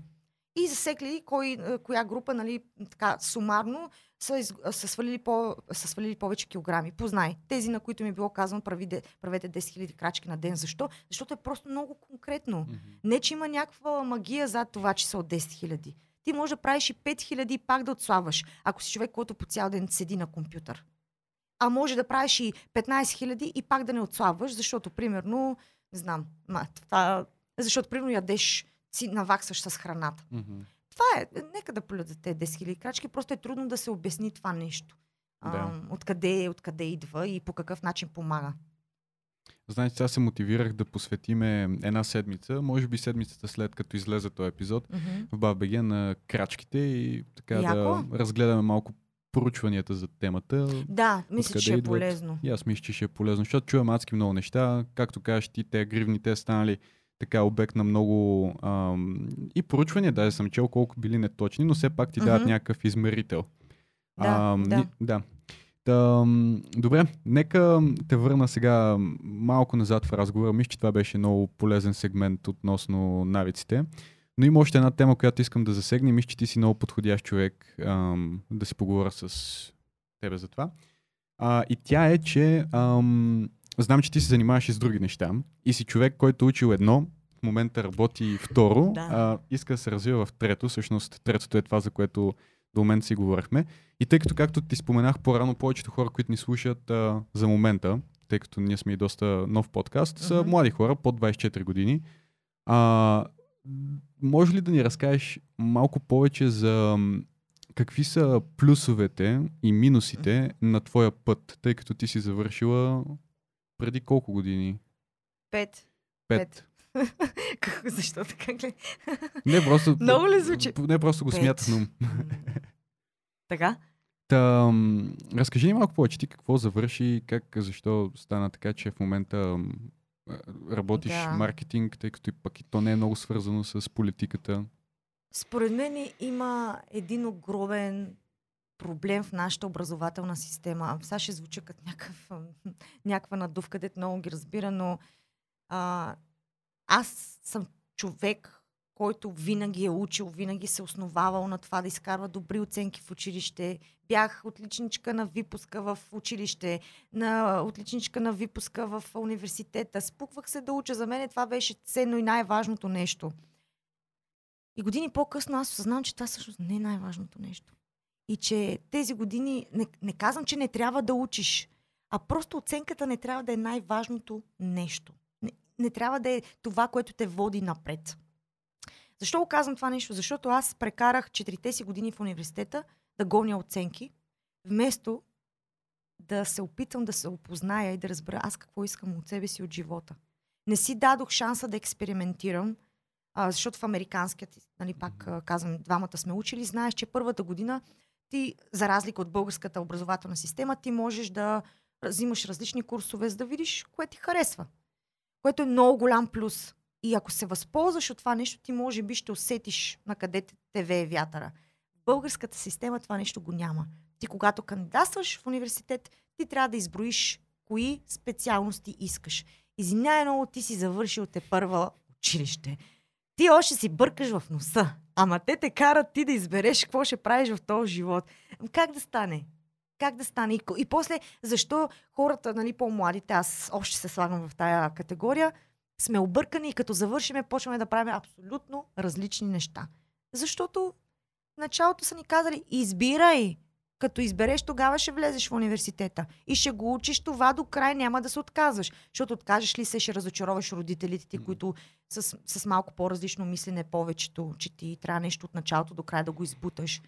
И затова после се захващаме с други неща. Е, Никой не ме е бутал, никой не ме е карал на сила. Просто аз не си дадох заслепено от това, че трябва да изкарам шестици, да съм най-добрата на хартия. Аз не си дадох време да осъзная коя съм и с какво искам да се занимавам. Учих политика, учих журналистика. Изобщо не се интересувам от политика. Даже си спомням едно от пътуванията в а, Брюксел. А, професора, знаеш какво ми каза пред всички? Нещо там говорихме или спорихме. И аз съответно там му задах някакви въпроси. Той вика, от тебе няма да стане, няма да излезе добър политик. Това ти го казва професора по политика, по европейско право. И аз много се засегнах. Но всъщност той ми каза нещо. В смисъл, това беше истината. И аз го питах защо. И той знаеш какво ми каза? Защото задаваш неудобни въпроси. Но аз, въпреки това, си завърших политиката. И не се интересувам, нито гледам политика, там понякога прочитам. А, и, и, и мисля, че оттам, оттам идва причината хората да, да, да преоткриваме себе си след 25-26, след като сме завършили образованието си. И да, може да, да се стигне до момент, както при мен, да, да осъзнаеш, че искаш да се занимаваш с нещо съвсем различно. Въпреки, че не е коренно различно. Аз съм учила някои от нещата, с които сега се занимавам, аз съм ги учила в университета. Примерно, учих как да създавам собствен блог, как да го развивам, как да записвам. Не подкаста ми имаше едно а, SoundCloud, как да записваш Аха. такива интервюта SoundCloud. Все пак са неща, които може би ще ми свършат работа. Но това идва от журналистиката по-скоро. От журналистиката. То оттам идват Да, и да. неловките въпроси, за които да, да, от журналистика. Да. Определено получих много от, от а, тази специалност, но от политиката какво научих, че просто ставам за, за политик. Не ме бива, не съм Той това е дипломатична. нещо. Но това е много нещо, да знаеш за какво не ставаш и към какво не трябва да се целиш, защото е загуба на време. Мгм. Но ако има някой, който се намира в ситуация, в която може би това нещо, което му е наложено като норма, че трябва да се, да се занимава с това нещо, трябва да учи това нещо, не го чувства като неговото. Примерно, той учи бизнеса, ама го интересува фотографията, иска да снима. Едно време се, се е казало, музикант къща не храни, артист къща не храни. Вече живеем в други времена. Музикант, охо, храни къща. Фотограф, охо, направо прехранва къща. Така че вече може да, да, се, да излезем от тази рамка, да, да thinking outside of, box, както се, outside of the box, както се казва на английски, да излезеш от кашона, да се огледаш какво става навънка и наистина да гониш мечтите си и да правиш това, в което си най-добър и което на тебе ти е най-интересно. За мен това не е политиката, не е това да бъда журналист, а е нещо съвсем различно. Както и за някой това може да да е фотографията, не е да учи бизнес, примерно. И дори и да си учил фотография, дори да си учил бизнес или политика, няма значение. В даден момент, вероятно, откриеш, че това не е твоето нещо, е напълно окей да се занимаваш и с друго, тъй Да. като и нашия случай е така. И аз съм завършил политика, пак в американския, а, и философия. Ама са ти казали не ставаш за политика. Е, не. Аз а, си бях добър в политиката. Аз малко като тебе така гледах да имам максимален успех, да учиш А, всичко, да си знаеш. А, но просто си знам, че а, има други неща, които са ми по-интересни. Мгм. И затова голямата ми цел в последните две години, докато учех, беше всъщност да направя този транзишън от това да се занимаваш с нещо като хоби, с а, това да можеш да го правиш професионално, което и ти правиш в момента. Аз съм в началото на този транзишън. Виж, ти си завърши, завърши ли този транзишън или си още... Ами, бих казал, че го завърших. Е, браво. да, още. Всъщност аз като те малко бях объркан след като завърших американския. Взех си едно лято да отида на бригада, Мгм. а, на което да мисля и размишлявам над живота и след като се върнах. Имаше ли време от толкова много работа да мислиш и да Е, имаше вечерно време. Там бяхме на А. един остров Нантакет. Стига бе, човек. Да. Четири, четири лета подред. На Нантакет. Да. А, е, това е. Найс. О, Да. да, там може да размишляваш. Ох. А, особено е, последната година, ма ти само една година си бил, така ли? Не, бях две години, но Аха. последната година беше специфично с идеята да размишлявам над живота. Тоест не си работил чак толкова много. А, не, много работех. А, много По работиш. 90 часа седмично. Уау. Да, това беше стандарта. Работиш ли в някакъв ресторант? Мгм. Не, А, а, в една месарница и в стопен шоп супермаркет Стопен бригада. шоп, типично. Да. А, А Браво. ти къде но работи? Аз работех в а, един ресторант близо до... Ама то зависи кой стопен шоп си работил. Този големия, А, малко добре. по-отстрани Работех града. в един ресторант вечерите, а през деня в един магазин за дрехи. Долу в даунтаун. Значи ти си била по-централните хора, да. Да, а, да, да, да. Ми, така в ресторантите има много пари. Между другото, Има, някой път а, може да направим епизоди за бригадите, защото това О, си е толкова голяма Да. тема. Аз имам много опит с бригадите. Е, много опит. В смисъл, не съм била на различни места, но това според мен не е важно. Мгм. Да обиколиш щатите. Както и де. Така и. Да си заслужава да се направи епизод. Ако не А, седиш. но иначе откъде тръгнахме?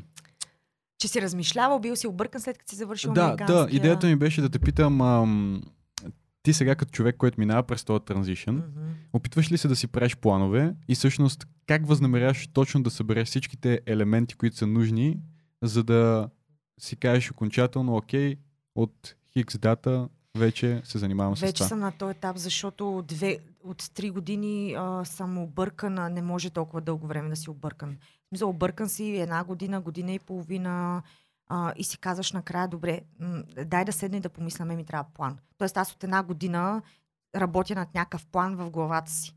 И вече последните 3-4 месеца този план го имам записан и разписан и гледам да се движа по него. Примерно юни месец над какво ще работя, юни месец, август месец, сайта кога ще, ще, ще излезе, защото работя над, над сайт а, нали, за моя бранд. Така че стига се до момент, в който на тебе ти трябва стратегия, иначе си факта, загубен си. Не, не може да продължаваш така. Та, бях объркана доста дълго време, което е нормално. Дайте си време, ако имате възможност. Смисъл, аз не е като да съм седяла, нищо не съм правила. Аз началото казах, че си спих и изядох всички пари от щатите. Много голяма грешка. Не, това не искам да се повтаря в моя живот, защото бях в много голяма депресия. Аз не, не само бях объркана, след като завърших американски, аз бях изгубена. Това са две различни неща. Не знаех какво да правя с живота си, не знаех аз какво правя тук на тази земя. Разбираш ли, много бях зле, много бях зле емоционално. Самия факт, че съм излизала, това никъде не съм го казвала иначе. Излизала съм и съм се напивала по три пъти седмично, ама напивала така, че примерно такситата да ме гонят да слизам. Ужасно, ужасно. Та това продължи няколко месеца, дойдох в София, хванах се на работа, почнах да работя една година, след това започнах да усещам, че това не е моето нещо. Започнах с фитнеса, започнах да усещам кое е моето нещо. Тоест, то, те са етапи. Но като стигнеш на етап, дето виждаш, че си добър в нещо, върви ти, можеш още много да се развиваш, но също време можеш да дадеш ня... н- нещо, някаква услуга на хората или дори продукт, трябва да започнеш с стратегия и как да стигнеш до момента, в който ти ще можеш да предлагаш този продукт или услуга. Така че вече съм на... Така, още съм в транзишъна, но така доста съм стъпила на една много добра основа. Защото знам какво трябва да направя. Просто трябва да го направя. Страхотно. Няма да те карам да казваш таймлайнове, защото... Не, не, не, не. Да, то такива неща малко трудно се, се планират. Да, бе да не ме уръчаса някой. да. Ам, имам и един а, въпрос, който е свързан с твоите разходки. Ти каза, че слушах едно видео, на което ти правиш твоите 10 000 крачки на ден Мгм, и каза, че използваш това време, за да си мислиш за разни неща. мгм. Напоследък, за какво си мислиш главното нещо, което те турмози така, докато се разхождаш? Ами е, това ме тормози, че работ... аз работя от вкъщи на компютър, работя за една голяма компания и съм общо взето някакъв изпълнител. изпълнител. Каквото ми каза, това трябва да направя. Занимавам се с маркетинг, не е скучна работа. Но не ми харесва и даже има моменти, в които, съм, в които плача от нерви, от яд, че аз просто трябва, вързани са ми ръцете и трябва да я работя тази работа, защото на мен ми трябват приходи, аз трябва да се издържам. Аз живея под найем в София, всички ми, всичките ми там други разходи, няма кой да ми ги плаща. Аз не съм някаква нали, кокон, където чичото бам-бам вади пачките. Е, Разчитала съм винаги на себе си. И просто хем не искаш да го работиш това нещо, хем в същото време ти трябват пари и сядаш сутрин с супер голямото нежелание, след като си бил на фитнес, направи си тренировката и искаш денят ти е така да продължи с тези неща, но обаче той продължава с отварянето на лаптопа и хилядите корпоративни имейли и глупости. И си кажеш, мамка му, кога ще продължава това нещо? И съм от една година и нещо така. И даже а, звъня на моята колежка, рева, рева и там по камерите, тя ме успокоява спокойно. Е, затова вика, трябва да си имаш стратегия, за да знаеш, че си близо. Та, направо а, последните месеци само за това мисля. Само за това. И хем знам, че си, как се казва, увеличава ми стреса, нещо за което говорихме, че трябва да се опиташ да го регулираш. Хем обаче знам, че това ще ме натисне да дам повече от себе си, защото ще си казвам, ето, виждаш ли, ти не се чувстваш добре на тази работа. Направи така, че да си подготвиш нещата, то транзишън да е по-бърз и по-стабилен, за да може да не вършиш това, което те прави unhappy. Та, общо взето от, от това ми е, цялото ми съзнание е заето от това нещо. Напоследък. Страхотно, като каза тази система, а, ние имахме същия пример с а, Методи, последния съосновател на BAFBG. Мгм. Той работеше на друга работа и един от нашите ментори веднъж му каза, виж сега, половинчати усилия, половинчати резултати, така че трябва да избереш и в един момент просто да кажеш край на едното. Да. И той просто така си избра една дата и каза, това е датата. Точно така. А, една моя приятелка, която дълги години, говорим за около 20 години, работи в а, сферата на... В, е, за едно много голямо НПО, няма да го споменавам, а, напусна. И аз проведох, просто много исках да разбера как го е направила. И я питах подробно, ама ти кога го, кога го сети, кога за решението, каза ли си конкретен месец, конкретна дата, как го избра. И се оказа, че тя това е направила. Казала си, еди кой си месец, аз изчезвам. И прино си го е обещала от миналата година, за да знае. Аз сега така съм, смисъл, обещала съм си, а, дала съм си дата, декември, казала съм си декември месец, най-вероятно ще е точно преди празниците, аз да сложа край. Дали наистина ще стане, много се надявам. Зависи от това как ще ми мине стратегията около основаването на бранда. Ще видим. Пък може и, примерно, да ме поканиш след две години. Ти говоря същите неща. Надявам се, че не. Ще искаме паузи. Ми то това е идеята след 10 години. Не след 2, но след 10. Може би ще направим втори сезон и ще поканим... Но виж всякакви големи обещания даваш. Много, добре, много смело. Ще видим, да. Аз а, ги давам пък, а, нали знаеш, наскоро чух едно изказване, а, разкажи плановете на Бог и той ще ти се изсмее. Нещо такова беше Аха, супер. Защото никога не става така, както искаш. Да, но индикативно след 10 години може пак да очакваш покана вече като... Не, не, стискай ми палци до края на, на годината, защото то психически не издържа човек. Не, не е окей, не. Така е. Съгласен съм. Ам, и понеже гледам, че охо, колко време си говорим, Колко време си говорим? ами, над два, близо 2 часа, може би, гледам така. Оле, кой ще го слуша това? Ние правим такива изрезки А, и сега добре. започваме да режеме определени Найс, части, за режи, да режи, режете така. хората да могат да слушат ам, това, което им е най-интересно. Мгм. Но имаме сигничър въпрос, така въпрос, който питаме всеки гост, който идва тук. Да. Така че бих искал да питам и теб и да, може би, да завършим с него. Мгм. И въпросът е, каква е твоята философия за успеха? Как ти дефинираш за себе си това понятие? Докато идвах на тук, мислех по този въпрос, защото ти ми беше казал. И знаех, че ще ми го зададеш. За мен е да си успял не значи да имаш задължително пари, да живееш в хубава къща, да имаш хубаво семейство, неща, които повечето хора слагат в топ нещата на успех. За мен да си успешен означава да си в мир със себе си, че, си, че даваш достатъчно от себе си всеки ден. Това, което правиш, ти харесва, носи ти удоволствие, плюс помагаш и на хората. И най-важното, това, което правиш, не пречи на другите хора, т.е. не им влияе негативно, като това да се възползваш да продаваш нещо, което примерно да им вреди или да им предлагаш услуга, която по някакъв начин само ще, ги, ще запатачи положението. Тоест ти да се развиваш, да цъфтиш, но да не оплиташ около себе си други цветя, които да умрат. Разбираш ли? Да растеш и това само да помага на хората около тебе и на обществото и да не, да не им влияе негативно като цяло. И вътре, като си легнеш е така вечер, да си кажеш, е, и този ден беше хубав. Айде да дойде утре, а не да си легнеш и да кажеш, а, утре м- не ми се живее. Хубавата къща с многото пари, хубавата кола. Не е задължително. Това за мен е успех.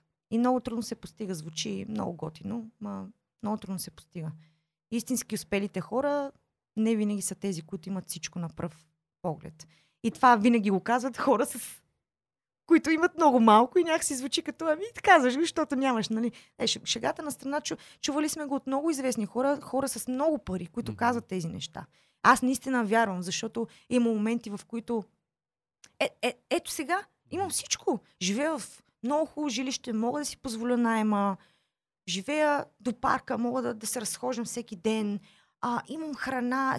Нали, това е нещо важно. Много хора трябва да си смятат стотинките. Аз също съм била, имала съм такъв период. Трябва да си броят стотинките в магазина, за да изберат сега да вземат ли това или онова. Нямам го този проблем.